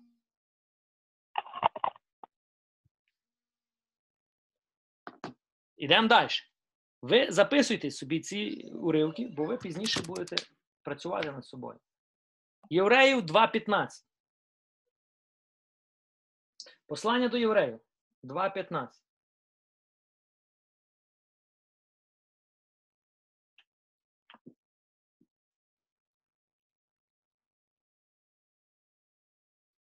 Почнемо з 14 вірша. А що діти були учасниками тіла і крові, то й він подібну участь в тому брав, щоб смертю знищити того, хто мав владу смерті, тобто дьявола, і визволити тих, що їх страх смерті все життя тримав у рабстві. Щоб визволити тих, кого страх смерті тримав у рабстві. Страх смерті тримає сьогодні людей у рабстві. Ми тепер їхали з дружиною, мали там хрестини е, одного отця, і нам треба було 5 годин добиратись до нього. І ми говорили. Знаєте, про що ми говоримо з дружиною, коли їдемо? Про нашого батька. Про Бога. І насправді ми розцінювали ситуацію, чому люди сьогодні бояться. Давайте ми подумаємо. Давайте проста ситуація. Ми, Я буду вам задавати питання, а ви собі в серці відповідайте. Люди сьогодні бояться. Беремо коронавірус. Е, чи я вірю, що є коронавірус? Так, є вірус. Чи він небезпечний? Можливо. Ну він роздутий? Так. З мухи зробили слона. Я в це вірю. Е, Муха є? Є. Но нас хочуть переконати, що він слон. В слона не вірю, в муху вірю. Тобто є вірус? Є вірус. Але він не слон точно. Він муха. А з мухами можна рішити цю справу. Е, Тобто я не заперечую, що нема хвороби. Є хвороба, але ті методи, які нам нав'язують, вони перебільшені, занадто. Е, е, аж занадто ви переживаєте за моє здоров'я, що штрафуєте мене за недотримання е, охорони мого здоров'я. Тому для мене це дуже смішна ситуація, деколи є. Мене готові оштрафувати за те, що я не пильную своє здоров'я. Уявляють собі? Це серйозно. Е, Серйозне, е, як сказати, це, це, це серйозний аргумент, що дійсно за мене переживають. Ну, я не про це. Люди реально бояться е, вірусу. А насправді, чого люди бояться? Давайте ми побачимо, вірус є так. Ну, не говоримо, чи є, чи нема. Давайте ми побачимо корінь. Чого насправді люди бояться? Чого насправді люди бояться? Якщо ми прослідкуємо, то люди бояться смерті. Бо вірус смертельний, так, як нам кажуть, так, може і так. Але насправді ми боїмося смерті. Страх смерті контролює нас. Страх смерті. А давайте задамо питання. Тобто, страх смерті це ще не корінь. А чому боюся я смерті? Чому я насправді боюсь смерті? А може я не вірю, що Бог реальний? А може, я дійсно я до кінця не вірю, що Ісус Спаситель. А може хтось не боїться смерті. Знаєте, ми роздумували, є деякі люди, може, не бояться смерті, вони бояться, бо не знають, чи будуть на небесах, чи в пеклі. чи в чистилищі. Це страх невідомого, бо ти не знаєш де. А давайте корінь подивимося, чому ти не знаєш, де ти будеш. Може, ти до кінця не віриш, що Ісус Спаситель? А може до кінця ти не віддав життя Ісусу? Може, ти не віриш, що Він простив твої гріхи? Може, ти не віриш, що реально для тебе Господь е, придбав небеса? Ви це розумієте? Проблема у вірі, а не в страху. Нема віри, буде страх. Якщо ти не віриш, що існує життя після смерті, то страх смерті буде контролювати тебе. Якщо ти не віриш, що Ісус Спаситель і що ти будеш на небесах, якщо е, то страх смерті буде контролювати тебе. Якщо ти сумніваєшся, де ти будеш, тобто почуття вини, а ми так думали, якщо людина готова померти, але вона е, як це? Е, боїться бути відкинутою Богом, що я зробила щось неправильне що я десь до кінця, може, не роблю правильно. Значить, проблема в тому, що то, що ти робиш, ти вважаєш, що це неправильно. Може, ти не знаєш, що ти робиш. Але чому ти боїшся, що ти робиш щось неправильно? Е, є деякі люди, які до мене кажуть, дзвонять, очі, я певне, що зроблю. Я може роблю щось неправильно. То я їх питаю: ви робите щось неправильно? Ні, то я все роблю добре. Ну, а чому мене питаєте, може, я роблю? То може, чи точно чи ні? Ну, я не знаю. Ну, то знаєте? то робіть правильні речі, то що робити неправильно? Є така проблема, що ми всьому сумніваємося. Проблема не в сумніві. Проблема, що я десь до кінця.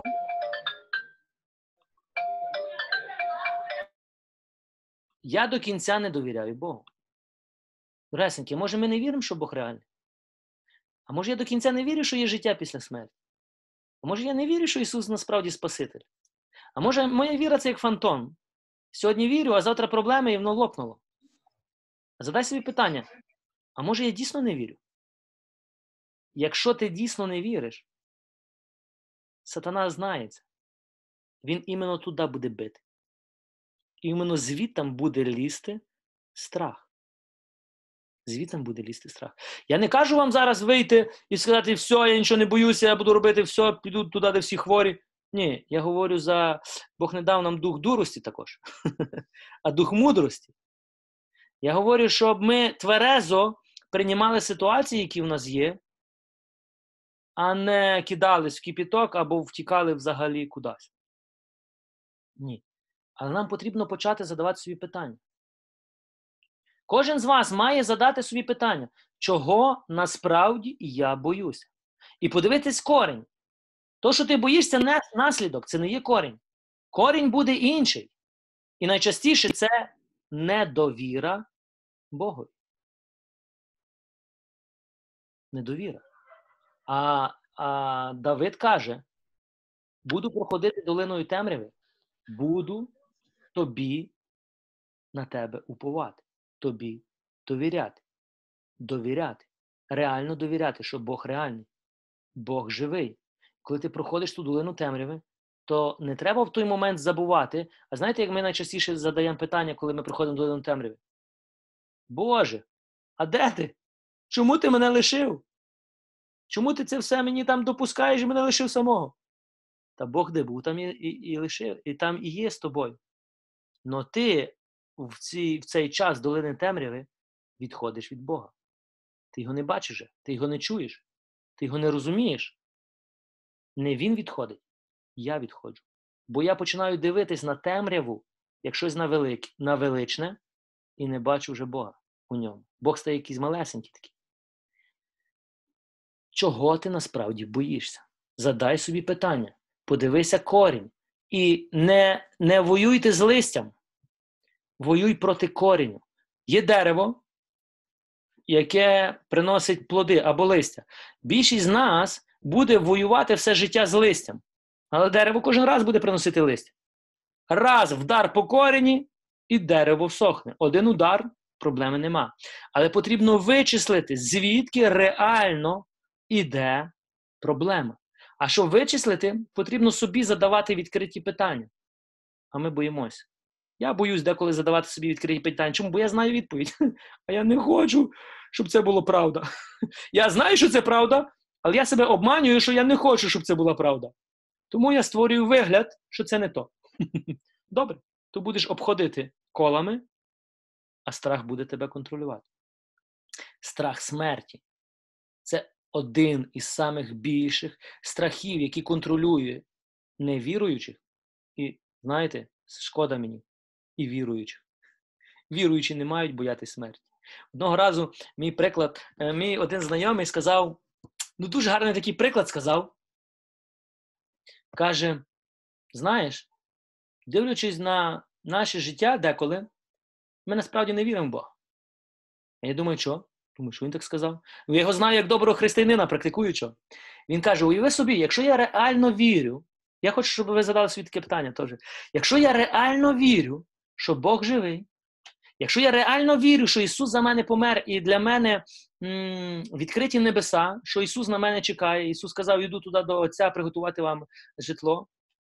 Якщо я реально вірю, що моя вічність буде з Богом, якщо я реально вірю, що мій дім на небесах, а не тут на землі, то уяви собі, каже, що коли би я був хворий, а хвороба мала би що що робить хвороба? Хвороба, вона е, е, її задача вбити твоє тіло, так? Ну, пришвидшити е, смерть твого організму. І він каже: уяви собі, якщо я би реально був хворий і реально в це вірив, то кожен, хто хотів би за мене помолитись, чи лікар, який хотів би мене вилікувати, я би брав біту і почав їх сильно бити і гонити геть. Чому? Бо вони мене, мені хочуть відтягнути мій прихід додому. Він це з точки зору такої жарту сказав. Я так думаю. Він каже: якби я реально вірив, що після смерті я буду на небесах, то я би вбив кожного, хто хоче е, зробити, щоб я довше жив тут на світі. Тобто зовсім інша логіка, так? Я не хочу, щоб ви е, думали, що хвороба. Зараз сказали, все, хвороби, забирайте мене, я йду додому. Ні, я ж не про це говорю. Я говорю про віру. Каже, якби я реально вірив, що я піду додому, то я гонив би кожного, хто навіть хоче за мене помолитися. Я собі подумав так. Думав, так. Ми не готові помирати. Я ще не хочу помирати, я ж молодий ще. Ну, ні, я ще не можу помирати. Питання не в тому, чи хочу, чи не хочу. Питання, а чого я боюсь? Що насправді контролює мене? Чого ти боїшся? Я не кажу, що ви маєте померти від хвороби. Ні, ви маєте гнати, брати біту, ту хворобу гонити. Але ви не маєте боятися страху смерті. Я не кажу, що вам треба помирати зараз. Ви маєте багато праці зробити для Господа. Але ви не маєте боятися страху смерті. Якщо ти віриш, що Ісус Господь. Якщо ти реально віриш, що Ісус заплатив за тебе. Якщо ні, то ти будеш любого вірусу боятися. Я бачив старших людей, які бояться помирати. Йому вже треба йти додому, а він боїться. А знаєте чому? Бо він не знає, чи є вдома. Він боїться йти. Бо йому здається, що він даремно прожив життя. І це люди, деякі навіть я зустрічав такі, які реально все життя посвятили церкві. Це добрі люди. Но страх контролював їх ціле своє життя. Я не хочу, щоб мене страх контролював. Ти не хочеш, щоб страх тебе контролював. І Бог не хоче, щоб страх тебе контролював. І Він тебе не контролює. І нам потрібно розібратися з тими страхами. А як? Почати довіряти Богу. Реально довіряти Богу, а не створювати вигляд, що я довіряю.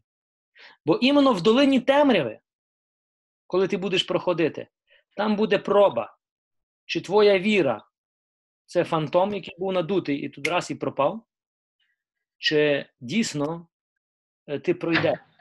Бо якщо це твоя віра як фантом, то ти почнеш кидатися як муха в окропі. А якщо вона була, то твоя віра стане ще сильніше. І ще сильніше. Добре, дорогесенькі. То як нам перебороти? Перше Івана. Перше послання Івана 4.18.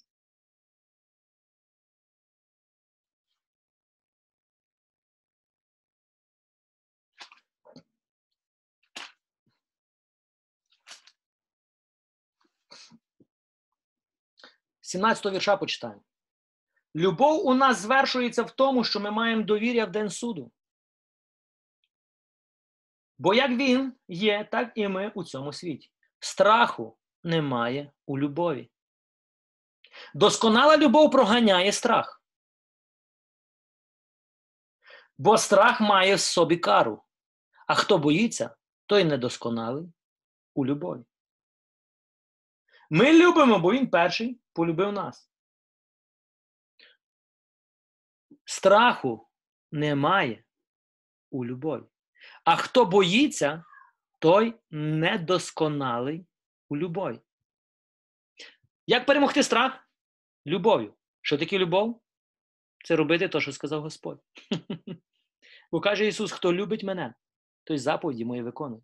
Коли ти будеш виконувати те, що каже Ісус, тебе не буде навіть думки, що ти робиш щось неправильно, бо ти будеш точно знати, що ти робиш правильно. Тебе не буде страху, почуття вини, що ти даремно проживаєш життя, бо ти реально будеш знати, що ти живеш так, як каже Господь. Якщо ти будеш жити так, як сказав Ісус, то ти будеш довіряти. І каже Ісус, хто вірить в мене, той вже має життя вічне. Ми не будемо боятись. Більшість людей, знаєте, що в нас є такий страх? Страх помилитись.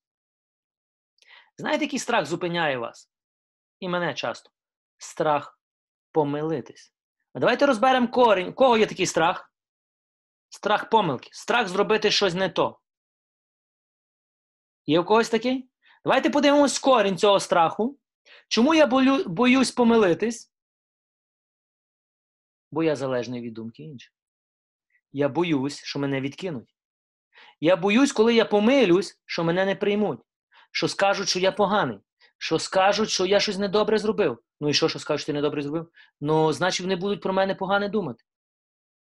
А, дорогесенькі, це залежність від думки інших. Я не кажу тобі не думати, що ти робиш. Ні. Я тобі говорю не керуватись страхом, помилитись. Всі помиляються.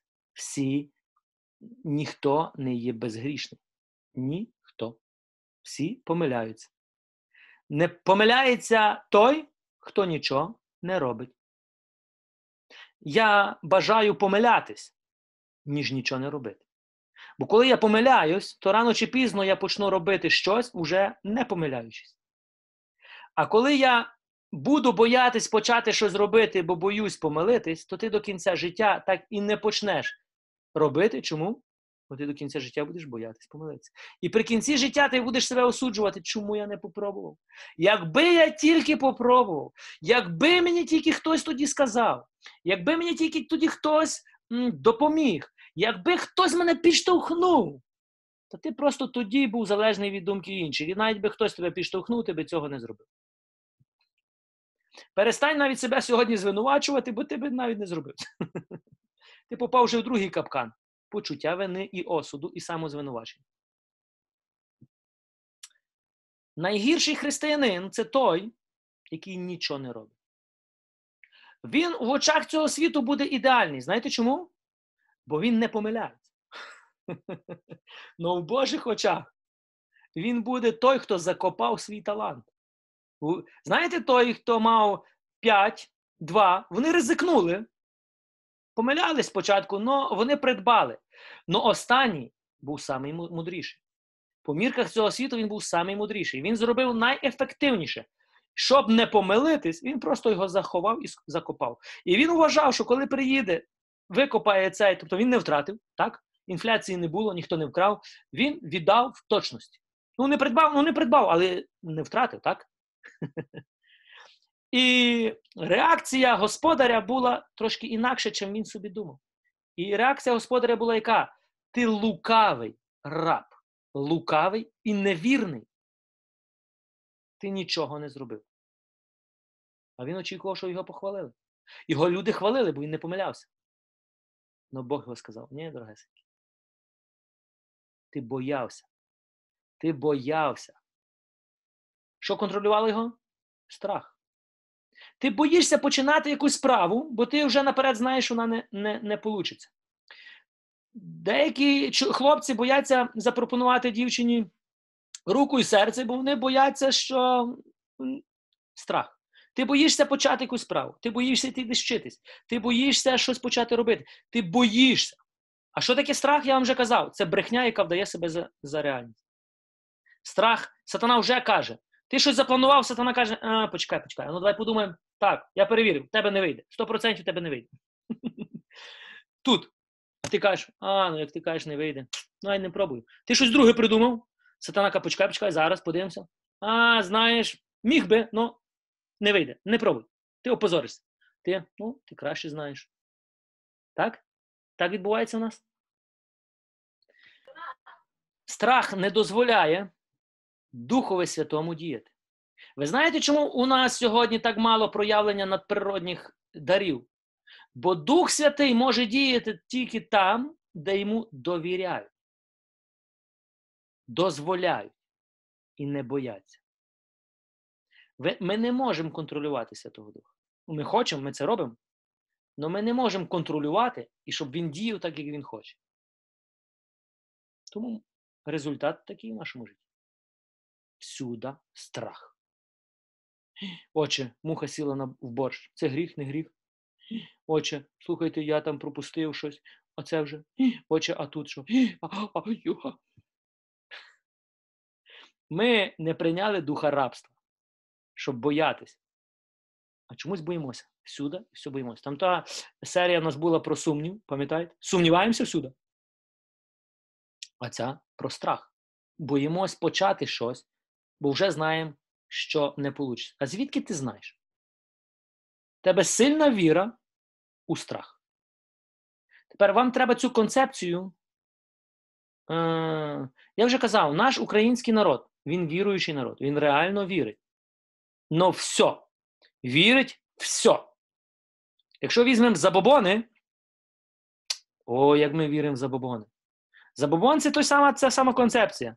Перейшов чорний кіт дорогу. Точно зі мною щось станеться погане.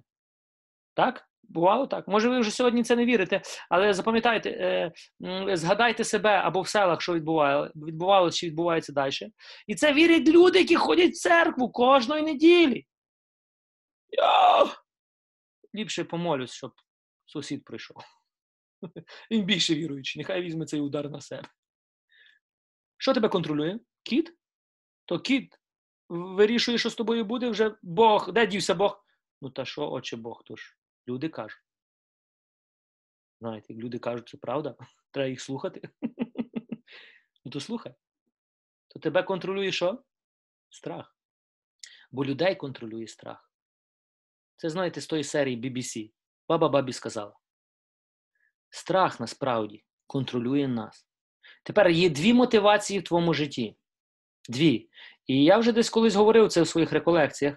Ти керуєшся в своєму житті, хочеш ти цього чи не хочеш, двома мотиваціями. Перша це страх, а друга це любов.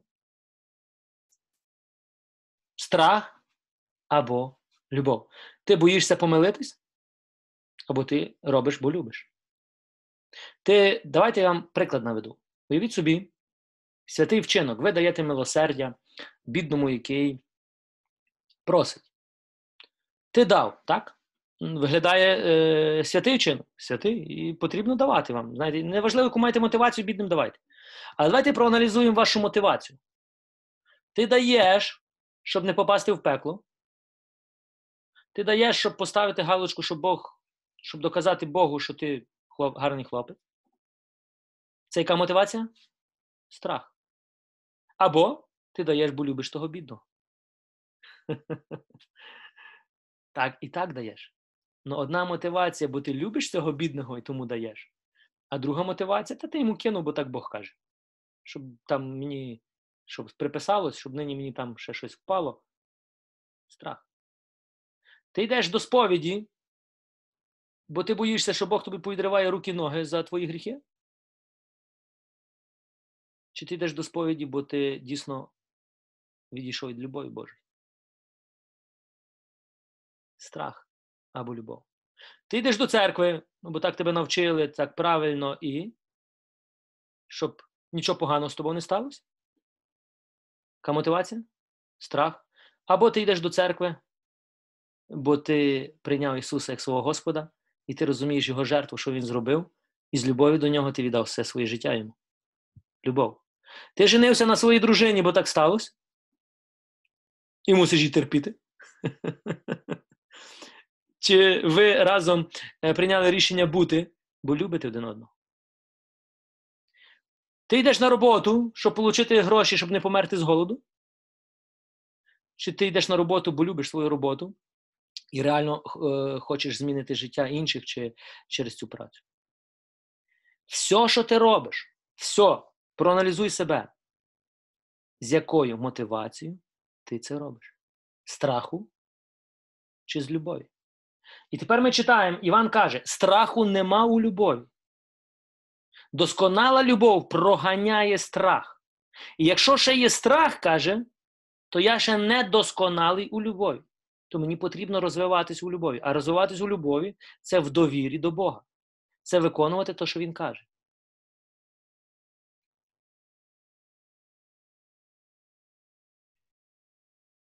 Іди сюди, Мартуся. Мартуся, ліпше йди туди. Добре. Перший Івана 4.4.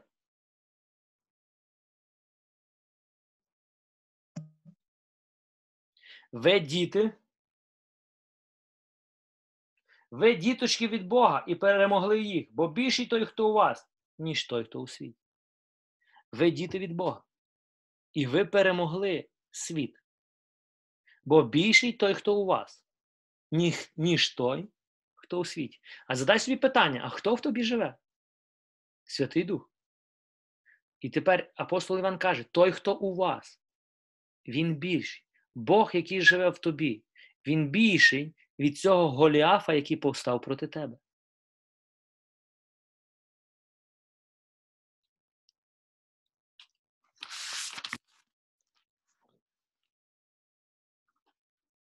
Більшість того, що ми, що ми боїмось, це плід нашого, нашої фантазії. А вона найчастіше є побудована на середньостатистичному мисленні, які мають люди. Виходить так, що інформацію можна маніпулювати. Це те, що відбувається сьогодні.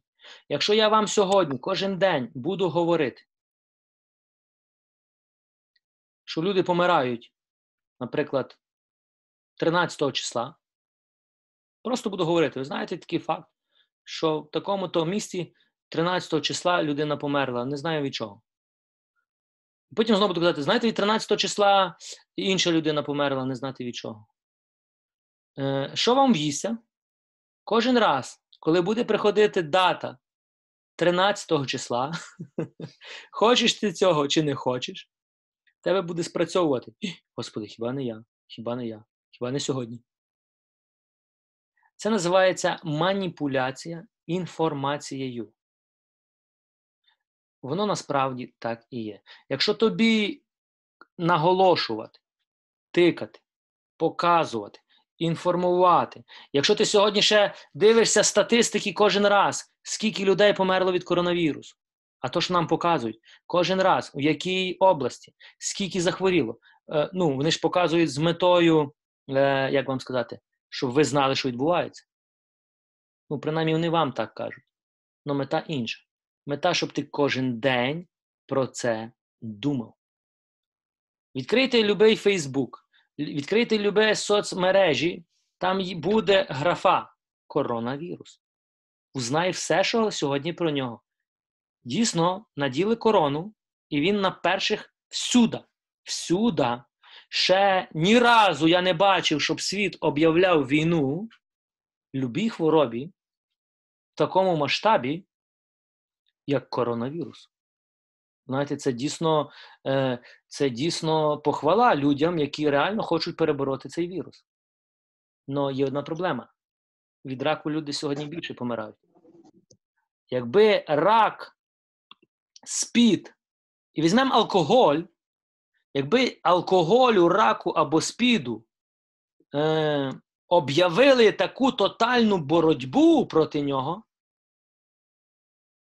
Уявіть собі, ніде не продається алкоголь. Чому? Бо ми не хочемо, щоб ти був алкоголіком.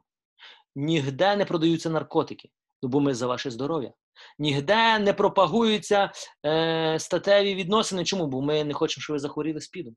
І уявіть собі, всюди, аби на бікбордах писало: Бог за чисті відносини. Ми, е, Україна проти сексу до шлюбу, проти різних. Уявіть собі, це боротьба проти реального вірусу, спіду, ре- боротьба реальна проти алкоголю. Е, от тоді я би казав: слухайте, от слухайте, дійсно. За нас так переживають. Слухайте, тотальна боротьба йде проти хворіб, які вбивають нас, реально вбивають. Ну чомусь сьогодні, е, може, я сліпий, але я цього не бачу. Чомусь сьогодні боремося тільки проти одної хвороби, а всі інші пропагуємо. пропагуємо? Пропагуємо. Навіть закони приймаємо в державі, щоб садити проти тих, хто проти причини е, спіду. Ти проти спіду? Скажи, звідки він вийшов? Вісім років тюрми. От вам боротьба за твоє здоров'я. Тому от я проти таких, знаєте, неправильних фантазій. Але ми не можемо нічого зробити. Ми можемо молитись і благословляти цю ситуацію. Але кожен з вас може контролювати інформацію, яку ти получаєш, фільтрувати, правильно приймати, розставляти по полках і не дозволяти їй брати верх. Ти можеш цього навчитись і навчити інших людей. Оцього ти можеш навчитися.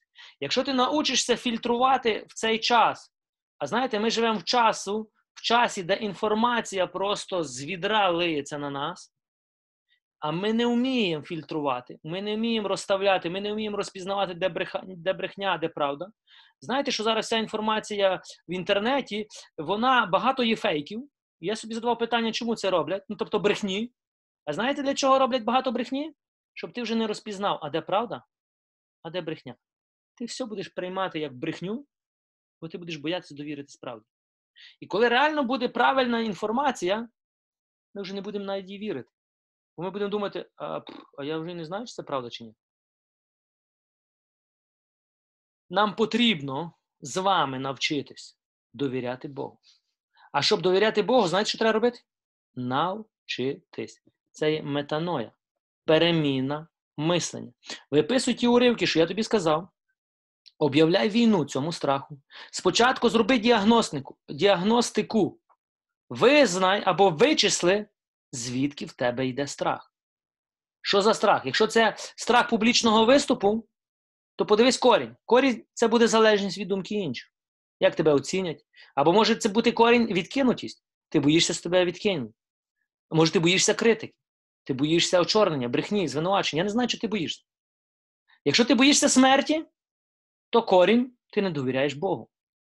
Якщо ти боїшся, де ти попадеш, то корінь ти не знаєш, чи ти правильно живеш. Ти, неправильно, ти не знаєш взагалі правильно, що ти робиш чи не робиш.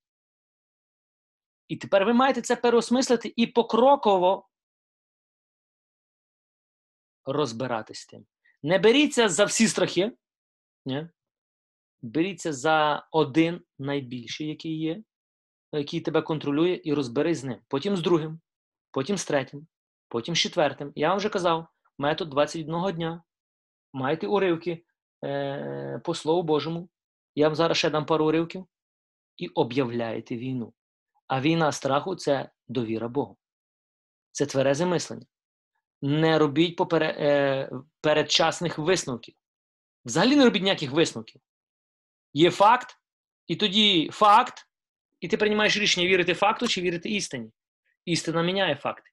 Навіть тоді не боїтесь. Довіряєте Богу. Коли ти захворів на якусь хворобу, візьмемо рак, е, людина зразу що? Бачить, що вона вже помре. Вона бачить факти. Їй говорять, вона знає ситуацію, вона знає, що бо попередні люди з раком помирали, і більшість людей з раком помирають. І медицина сьогодні безсила. Будуть за тебе боротись, але шансів як лотерея. Тому в голові ти вже малюєш смерть. Це яка позиція? Позиція довіри до Бога чи позиція м, довіри страху? Ти вже бачиш смерть і буде смерть. Бо ти вже сам її притягуєш. Довіра до Богу це коли ти бачиш гору цього Голіафа і кажеш: Тебе Бог віддасть мені. Мені віддасть. Тобто перемога за мене. Не дивіться на себе, дивіться на Бога. Не дивіться на Голіафа, дивіться на Бога, що Бог може. І тут потрібно навчитись довіряти. А Богу потрібно довіряти до війни. Нам потрібно навчитись довіряти Богу зараз, коли у тебе все добре, а не тоді, коли прийде війна в твоє життя. Коли прийде війна в твоє життя, пізно вчитись довіряти. Треба воювати. А більшість людей сьогодні в Україні, яка віра? Якщо тривога, тоді до Бога. По тривозі і по Бозі. Це програшний варіант. Я вам вже говорю. Програшний. Це не, варі... це не віра, це кидання. Тобто, в, цей, в цю секунду людина готова вірити все.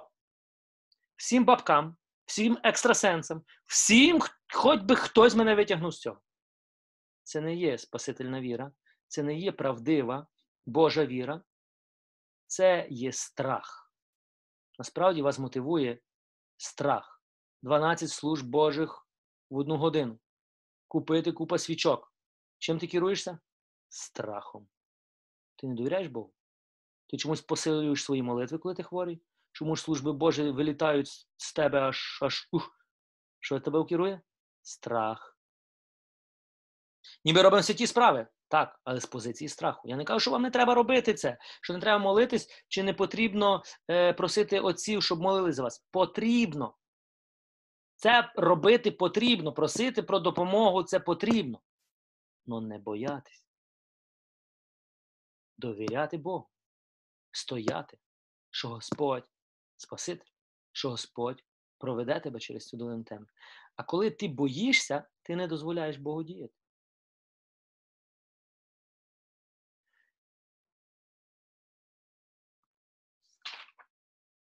Ісус Новин, це Старий Завіт, 1.9. Я вам прочитаю. Дуже гарний уривок, коли Мойсей уже мав відходити, він мав передати свою владу Ісусу Новину. І Ісус Новин мав увести ізраїльський народ в обітовану землю. Тепер дивіться, що Бог каже Ісусу Новину. Отож наказую тобі: будь мужній і хоробрий, не бійся і не падай духом. Бо Господь Бог твій з тобою, куди би ти не подався. Це неймовірні слова. Господь Бог з тобою, куди би ти не пішов, я з тобою. Тому не бійся. Чому не бійся? Бо я з тобою. Не бійся і будь мужній. Сьогодні я би хотів сказати ті слова по відношенню до тебе і в твоє життя.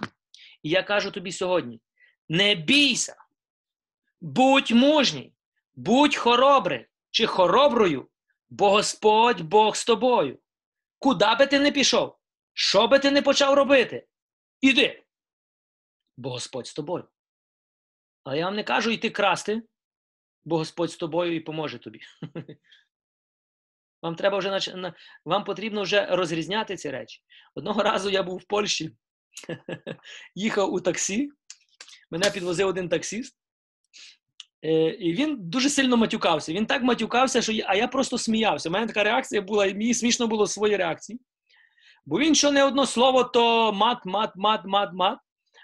А я давно не був в такій компанії, і я просто собі нагадав все своє старе життя. І, А я був своїм знайомим, а він розумів добре польську. А я мати розумію і без перекладу.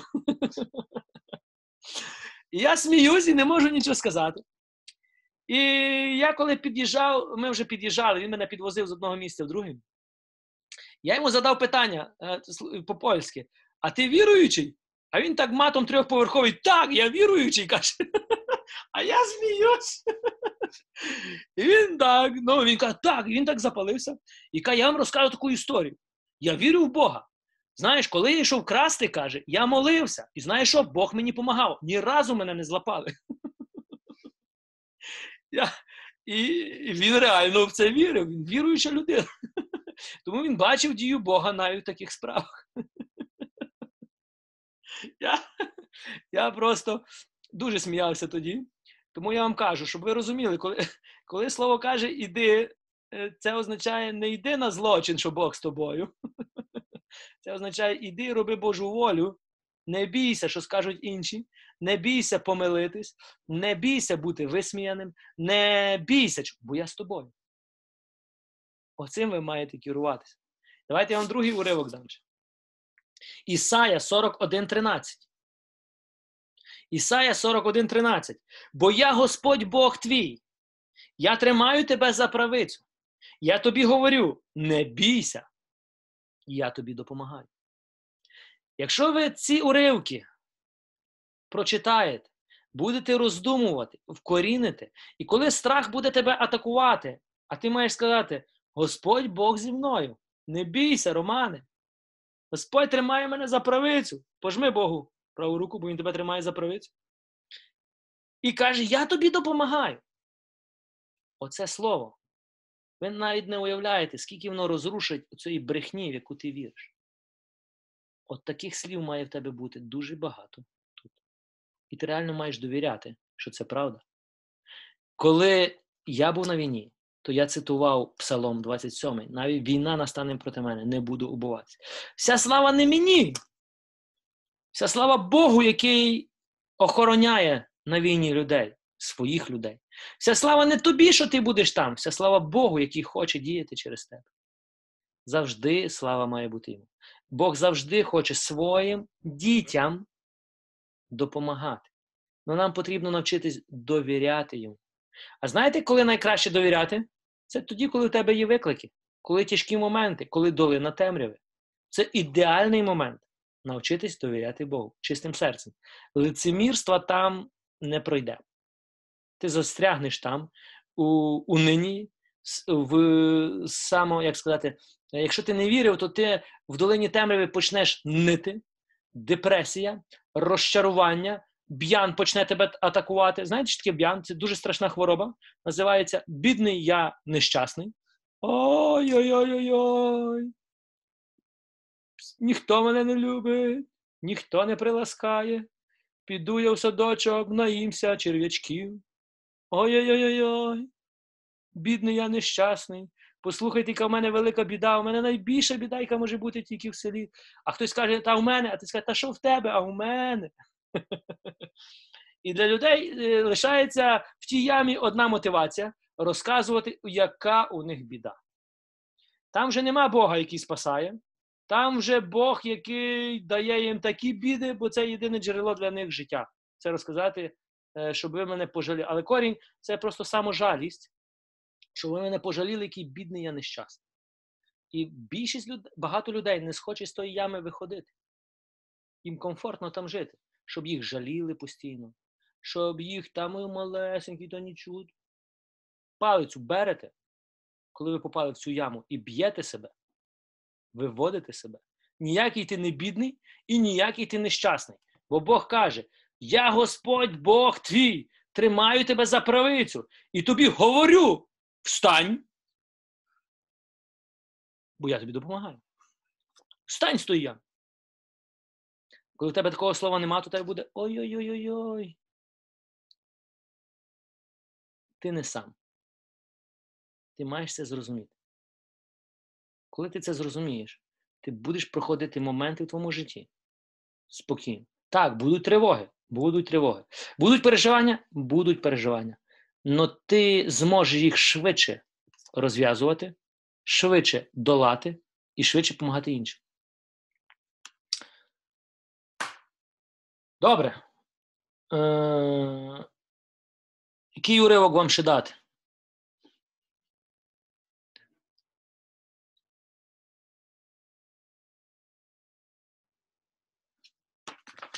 Ви можете самі шукати уривки у цьому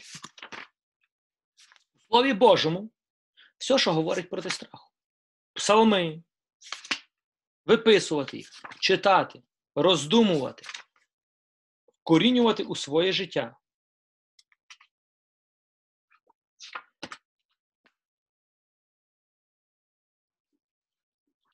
Запам'ятай, страх можна перемогти навчившись любити. Любити. В любові нема страху. Любити Бога, любити себе і любити ближнього. Не дозволяй страху контролювати тобою. Не дозволяй страху нав'язувати е, свою волю, злу волю. Не думай, що буде, просто живи і побачиш, що буде. Не думай, що думають інші, просто передзвони до особи і запитай, що вона думає. Так? Ми попадаємося в, в, в таку деколи пастку сатани. Я подумав, що вона подумала. Або я думаю, що вона думає.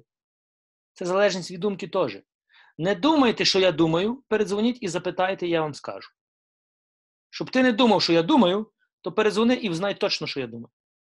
Бо стана тебе набреше. Так? І ми маємо навчитись так жити. Вільно, спокійно. Маєш щось проти брата?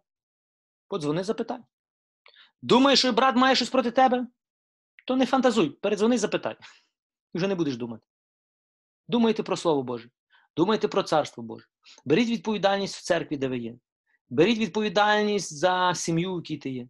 Бери відповідальність за своє духовне життя. Бери відповідальність за спільноту, де ти є. Бери відвагу і почни щось робити. Іди до свого священника і кажи: Отче Іване, Отче Петре, Отче Василію, слухайте, давайте я тут вам помию всю церкву. Візьми відвагу, візьми цю швабру і помий цю церкву. Коли будеш мити, ти не будеш думати про щось інше, ти працюєш. Маєш талант співати? Попросися, скажи, що ти будеш співати. Маєш талант вести людей, попросися, організуй спільноту і бери відповідальність. Чи ти помилишся? 100% помилишся. Я тобі гарантую. Но не помиляється той, хто нічого не робить. Вчися на своїх помилках. Помилки це добре. Ти не хотів робити ці помилки. Ми будемо робити, хочемо цього чи не хочемо, бо ми не ідеальні. Ми будемо робити помилки. Ну не дозволь цим помилкам тебе зупинити. Не старайся бути ідеальним, нема ідеальних. Не старайся бути першим, бо нема ні перших, ні останніх. Просто будь собою. Будь в тілі Христому, будь в церкві. Ти є церква, ти маєш вложувати в церкву свої таланти, час, свої скарби, фінанси. Для того, щоб церква процвітала. Процвітає церква, процвітаєш ти, бо ти є церква. Бери відповідальність, організовуй спільноту, дитячу, молодіжну. Е, якщо у вашій церкві багато стареньких людей, організуй спільноту щасливої смерті. Мені подобається ця спільнота. Коли буду на пенсії, піду до неї. І ця спільнота має не боятись страху смерті. Ті люди мають чекати, щоб йти додому. Вони вже на порозі. Вони найбільш мають бути щасливіші. Чому? Бо вони би мали казати, діточки, нам вам шкода вас. Вам ще треба тут ходити і ходити, а от ми йдемо додому. Аллилуйя. Вони би мали такі бути радісні, що вони йдуть додому. Це дійсно щасливої смерті, а не спільнота боящоїся смерті. Є інші спільноти, молодіжні, спільноти подружні, спільноти для чоловіків, спільноти для жінок. Почни щось робити. Я вірю, що Бог дав тобі таланти. Я вірю, що Бог дав тобі силу і можливості. І я точно вірю, що страх буде тебе зупиняти. Сто процентів. Там, де Божа справа, там прийде сатана і скаже: Хто ти? Лідія, ти щось хочеш? Ні, точно в тебе не вийде. Мар'яна, може, ти хочеш щось почати? Навіть не пробуй, бо ти завалиш. А а, а може, Зоряна хоче щось почати? Та Зоряна, та бійся Бога, ти не вмієш нічого. Сатана прийде і точно тобі це скаже. Що ти маєш сказати? А я тобі докажу, що Бог правий. Нам з Богом получить. Бог каже: Давай, Лідія! Я Господь Бог твій тримає, тебе тримаю за праву руку. Іди і прибирай в церкві. Тебе все вийде. Розб'єш пару вазів, ну нічого, на другий раз будеш ідеально мити підлоги. Мар'яна, в тебе вийде. Іди і організуй спільноту для жінок. Іди, у тебе вийде, не бійся, бо я Господь Бог твій з тобою. Куди би ти не пішла? Коли ви будете керуватись тим, і у вас буде намірення дійсно любов, бо ви хочете допомогти людям, допомогти священнику, допомогти парафію. Е, вас будуть відкидувати? Так. Будуть не розуміти? Так. Будуть е, казати, що у вас не вийде? Так. Але ти скажи в своїй голові: Бог зі мною. тримаєш і за правицю, і за лівицю. Як треба, то й за щось інше мене потримає, і йду далі. Іду далі. Не бійся, бо Бог тебе понесе на руках. Тому я заохочую вас. Не керуйтесь страхом. Бог не дав нам духа страху. Страх це не наша площина віри. Страх це не то, для чого ми народились. Добре. Демонічний страх, коли тебе атакує, потрібно розпізнати і почати молитися. Тут вихід тільки молитва. Тут нічого тобі не поможе. Е, е, є друга проблема. В демонічному страху є трошки інша проблема. Ти не хочеш молитися. Є повне угнетіння, повне відкинення, повне приниження тебе духовно. Тобі здається, що ти сам. Тобі реально здається, що ти далі не підеш, всі розчарували. Що робити в такому випадку? В такому випадку ти би мав бути в спільноті і попросити своїх братів і сестер молитись за тебе. І в такому випадку брати і сестри, які люблять тебе, стають до молитви, беруть вервичку, я не знаю, стають на коліна і починають молитись за тебе. Це єдиний вихід. Іншого виходу нема. Демонічному страху ти молишся і просиш інших, але запам'ятай, в тому стані ти навіть не будеш вірити, що це поможе, і не будеш хотіти молитись. Ну ти тут маєш йти проти своїх відчуттів. Ти маєш знати, це як інструкція. Дзвониш, моліться за мене. Бо зі мною щось таке відбувається, я не знаю що. Не мусиш їм пояснювати, у мене там демонічний страх, демони атакують, все, там в мене боротьба. І вони замість молитви там будуть роздумувати, ого, як вона там з тими демонами на руку, на ногу, як вона там з ними там. Просто помоліться так. Слухайте, я вас прошу зараз в важкий момент в моєму житті, прошу духовної підтримки. Не пояснюйте деколи людям, бо, в них фантазія своя почне розвиватись. Добре? А щоб ти мав таких друзів, то сьогодні ти маєш їх організувати навколо себе. Бо якщо ви думаєте, що у вас буде проблема, і ви всі подзвоните до отця Романа, і він візьме телефон, і одним словом тільки скаже, і вони підуть геть, то ти розчаруєшся, бо ти в цей момент будеш дзвонити до отця Романа. А абонент, е, оператор скаже: вибачте, ваш абонент не тусується з вами сьогодні. Все, давайте собі ради. Що ти будеш робити? Сідай і плач. Тому тобі не треба мати номер телефону до отця Романа, знаєте, такий червона кнопочка. Я не кажу, що ви до мене деколи не дзвонили. Ні.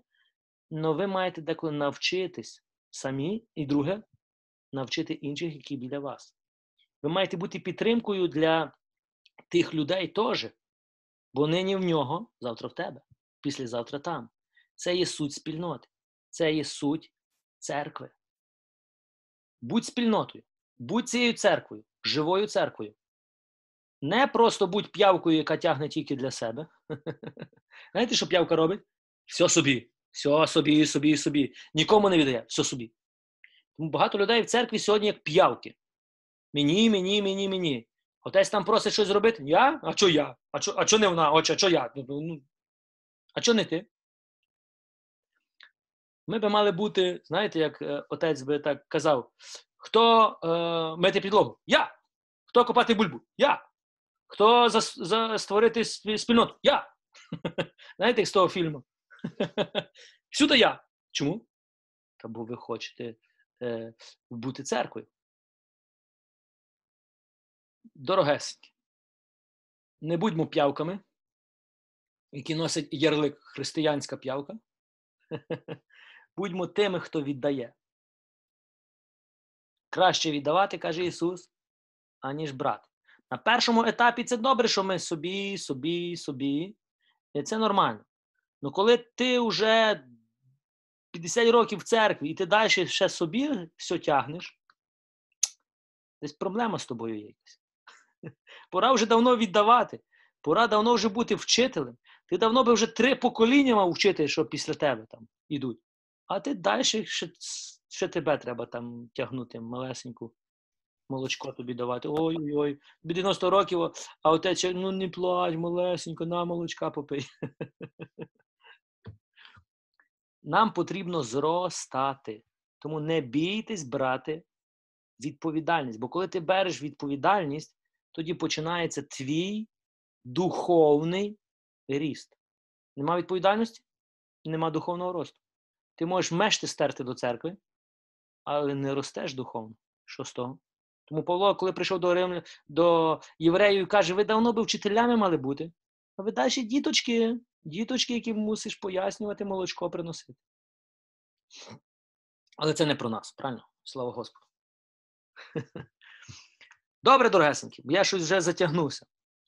Так багато хотів вам сказати, ще багато ми можемо говорити, бо ця тема є дуже велика.